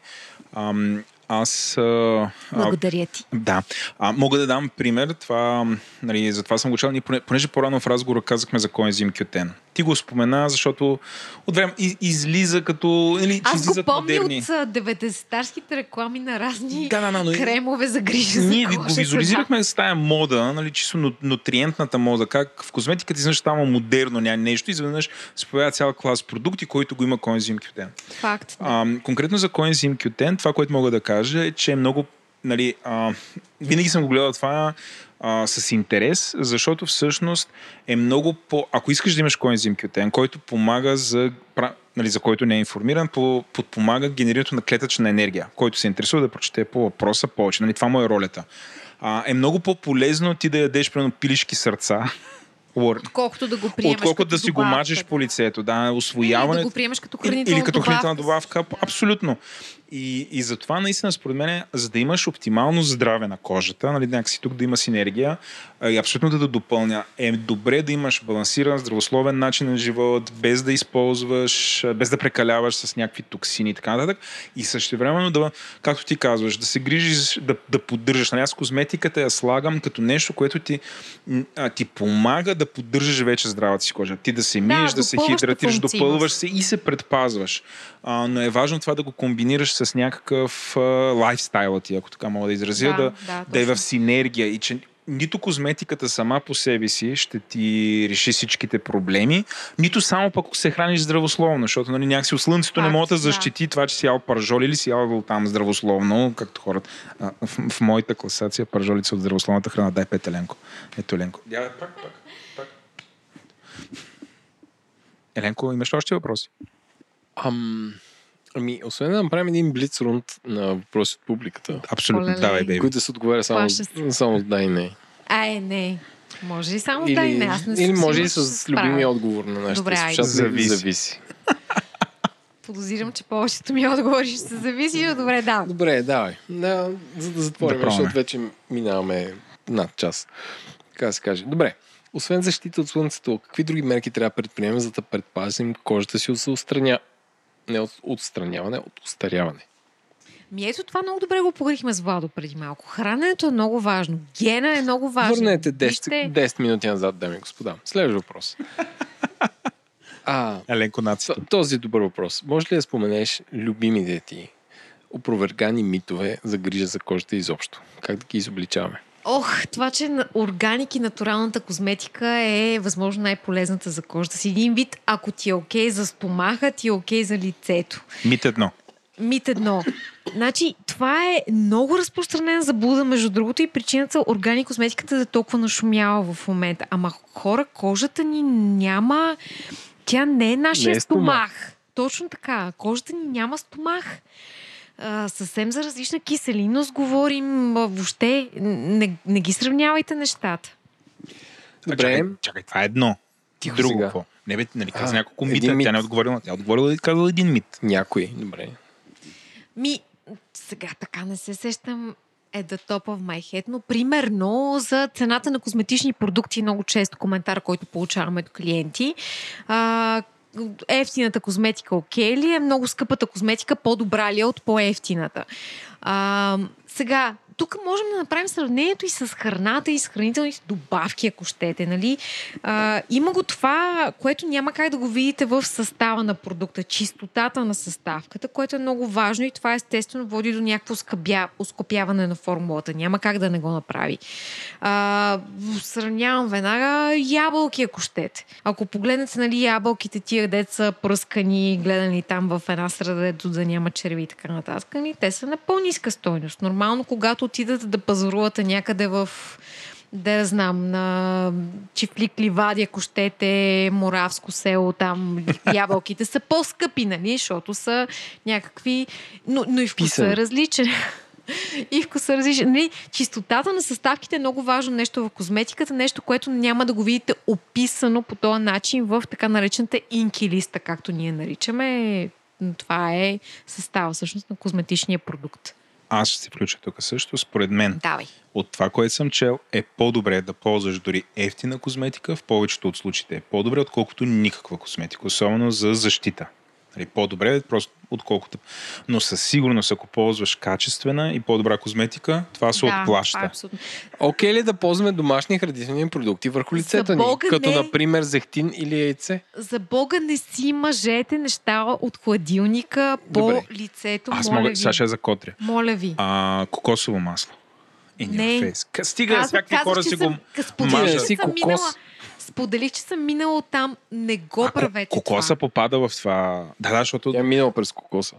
Минах през кокоса. Ти си отвъд без... кокоса. Но кокоса абсолютно. Попадна в биокозметиката, така ли? Значи имаше кокоса един етап. Пред... Кокосовото масло му приписват някакви фантастични неща. Антибактериално има... И продава го в едни малки... Им, да, разтваря го, пасичко. Па даже в момента има хора, които се мажат с кокосово масло като слънцезащита, между Къпят другото, което мен силно ме притеснява. Окей. А, не, моля ви, не го правете това. Не е добра идея, със сигурност. Това не е продукт, който е подходящ за всеки тип кожа. Просто не дейте. Добре. Блинзрон, така. Има ли... А, какво да правим? Да, един Zero Waste въпрос. Какво да правим, за да може да минимизираме употребата на козметика като цяло? Има ли нещо извън сън, вода и прочее, което пропускаме, слаша, забравяме? Ами аз за минимизирането на стъпките мисля, че го покрих доста добре, като казах, че са нужни само много добра хигиена, много добра хидратация, подбрани специално за нуждите на кожата. Това е предостатъчно само по себе си. Оттам нататък, грижайки се, нали, поддържайки, пиеки достатъчно вода, естествено, което споменава и питащата всъщност. И... Може да е мъж ти, откъде знаеш. Да, ти не знаеш. Питащи не джеджвей. Добре, извинявам се. Извинявам се.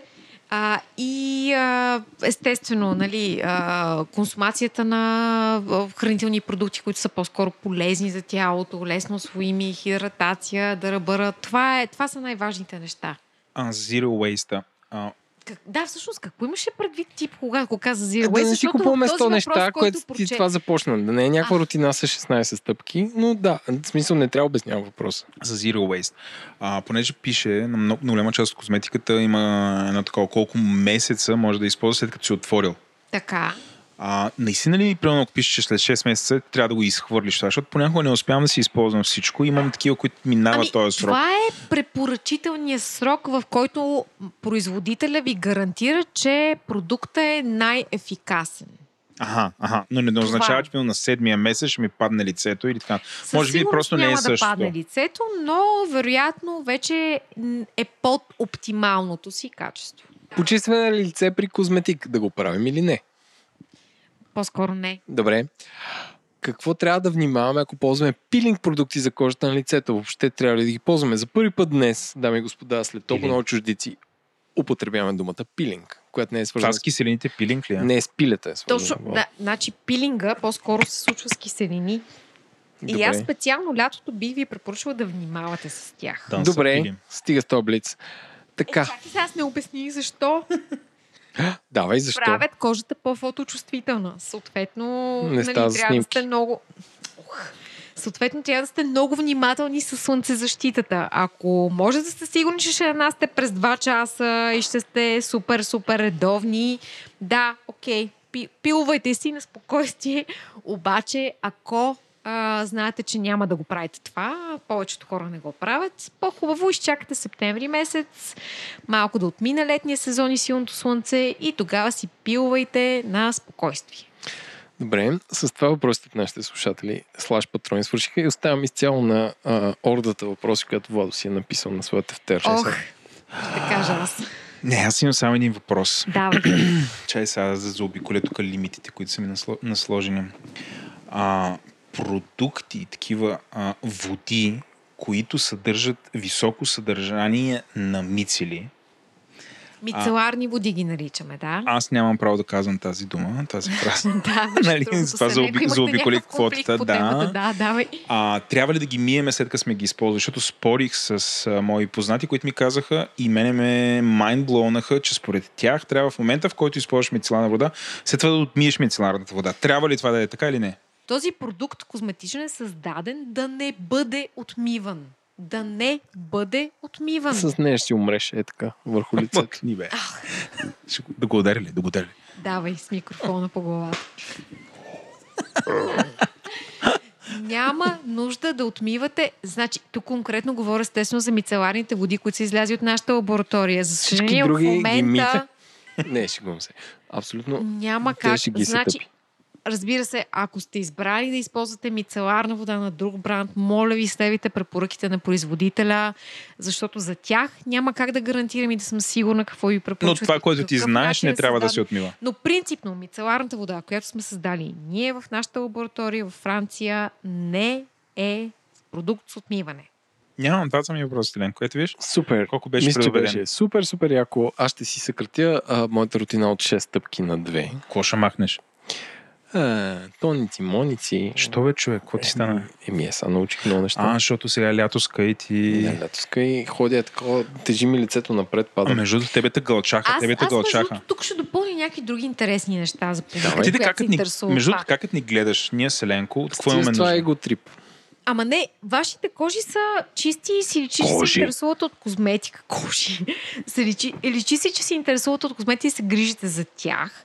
Но това, което бих посъветвала хората, които нямат вашето време да седят в YouTube, да гледат тюториали и нам си какво си, да се интересуват, да ровят. Или нямаме тебе нали, да ни съветваш между. Имайте предвид, че в момента козметичната индустрия много се движи в посока... клиента. Това да има повече информация, да е по-прозрачна, да въобще цялата индустрия, продуктите, да е ясно какво съдържат и защо, защо го съдържат. Ми, питайте, пишете на тия марки, които ви допадат, питайте ги какво да използвам аз, какво подходящо. Те ще ви отговорят ли на хората? Ами, ако не ви отговорят, сменете марката, mm-hmm. защото, честно казано, всеки потребител има право да задава такива въпроси и има право да получава информация за това. А, питайте какво е подходящо за мен от вашите продукти, как да го използвам, кога да го използвам. Не се притеснявайте да търсите информация за това, защото честно казано факт е, че ако не дълбаете в момента е много трудно да се ориентирате. Но вие като потребител пък имате право да си питате преди да вземете решение, разбира се. А има много хора питат в аптеките, откъдето си купуват. Ам... Аптеката може да бъде основният източник на такова знание, на препоръка. Това е, някой така те поглежда и ти казва, е, това го вземи. Или наистина, не знам, за мен това е такова... Ако Сено... можете в аптеката да опишете от какъв продукт имате нужда, там много често консултантите са адекватно обучени, информирани, за да ви препоръчат продукт. А, харесайте си една аптека, харесайте си, ако щете, един консултант, който знае от какво се нуждаете, знае какъв тип продукти пред, а, нали, предпочитате. И да, защо не? Разбира се, и това е вариант. Маги, много ти благодаря. Аз, и аз ви благодаря. Въпреки, че сме инициатори на този епизод, аз наистина научих много. Да, и аз благодаря. Продължавам да научавам, въпреки след вече три години се интересувам активно. Бих казал, че научих много нови неща и беше супер полезен този разговор. Надявам се и на нашите слушатели и съм сигурен, че всъщност... Аз, между другото, ще се радвам, ако да. Има допълнителни въпроси от хората, които са ни слушали днес, аз да ги предам, задават. Знаеш какво, от сега един клубхаус е, да, клуб да направим. Какво да направим? Така, това е една нова социална мрежа, където хората задават аудио въпроси. А, чувах за това, ма да, това е само с покана. Ще се поканите ли? Е, естествено, имаме шейсет покани. Супер яко. Да, и така че, дами господа, друга седмица, да го кажем от сега в... Обещаваш ли, ще дойдеш ли? Във вторник, сряда. А, в курс. Добре. Първия ни клубхаус. Ако слушате сега първи ни такъв организиран клубхаус, чакай сега тук да отворя интернета, отварям интернета. Дами господа, това го записваме на двадесет и девети юни. Така че ам, седми юли ви каним на клубхаус. Добре. Ще дойда. Ще сряда.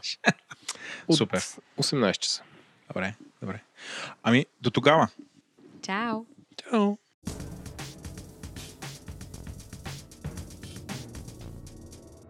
Благодарим ви, че останахте до края. Супер сте. Надяваме се, че всичко това ви беше ужасно полезно и някакси този подкаст ще стане причина да имате ежедневна рутина, ако до сега не сте имали, или някакси да допълните това, което сте правили до момента, така че кожата ви и вашето здраве да са на едно по-добро ниво. Водещи бяхме аз, Владо, и моят приятел и дългогодишен партньор в подкастинга Еленко. Процент на епизода беше Еленко, редактор ни е Димитър Панайотов, аудиоредактор и монтаж направи Антон Велев, музиката и корицата ни са от Унко.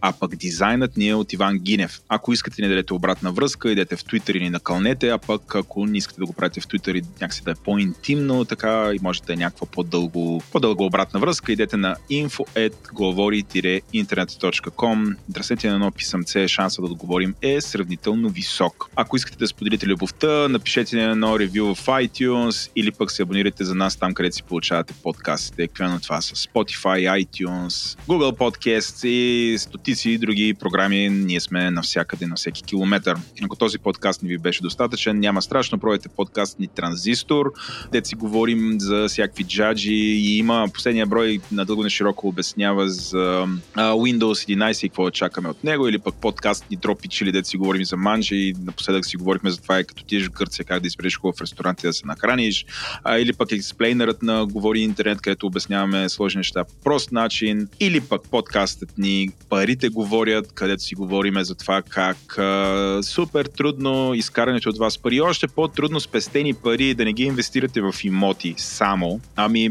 има всякакви други фантастични и супер интересни начини да си инвестирате парите, където говорим с експерти, които обясняват за тия възможности, така че пробайте го Парите говорят. Ако искате да слушате за съдържание, което ние продуцираме и ние създаваме на ежедневна база, това е подкастът Ден.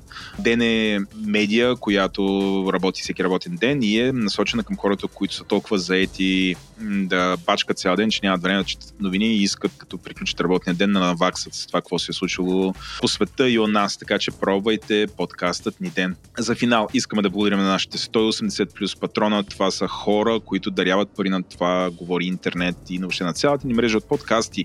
А да продължаваме да ги правим и ни подкрепят последните четири години и половина хора, супер много ви благодарим. Продължайте да го правите, или пък ако вие, които сте стигнали до този момент, продължавате да ни слушате, но все още не сте наш патрон, може би е вредно да се замислите дали не искате да ни подкрепите. Също така искаме да благодарим и на компаниите, които подпомагат Говори Интернет и въобще рекламират при нас и имаме едно супер, бих казал, ползотворно сътрудничество, а именно компанията dev.bg, които правят и развиват най-големия ай ти job board в България, където, нали, само няколко месеца след стартирането на джобборда вече имат над шестстотин подробни профила на активни ай ти работодатели, техните отворени позиции, така че ако си търсите работа, да може да научите много добре за това аджиба, с кой бихте си имали а, работа, ако работите с него или кандидатствате при него.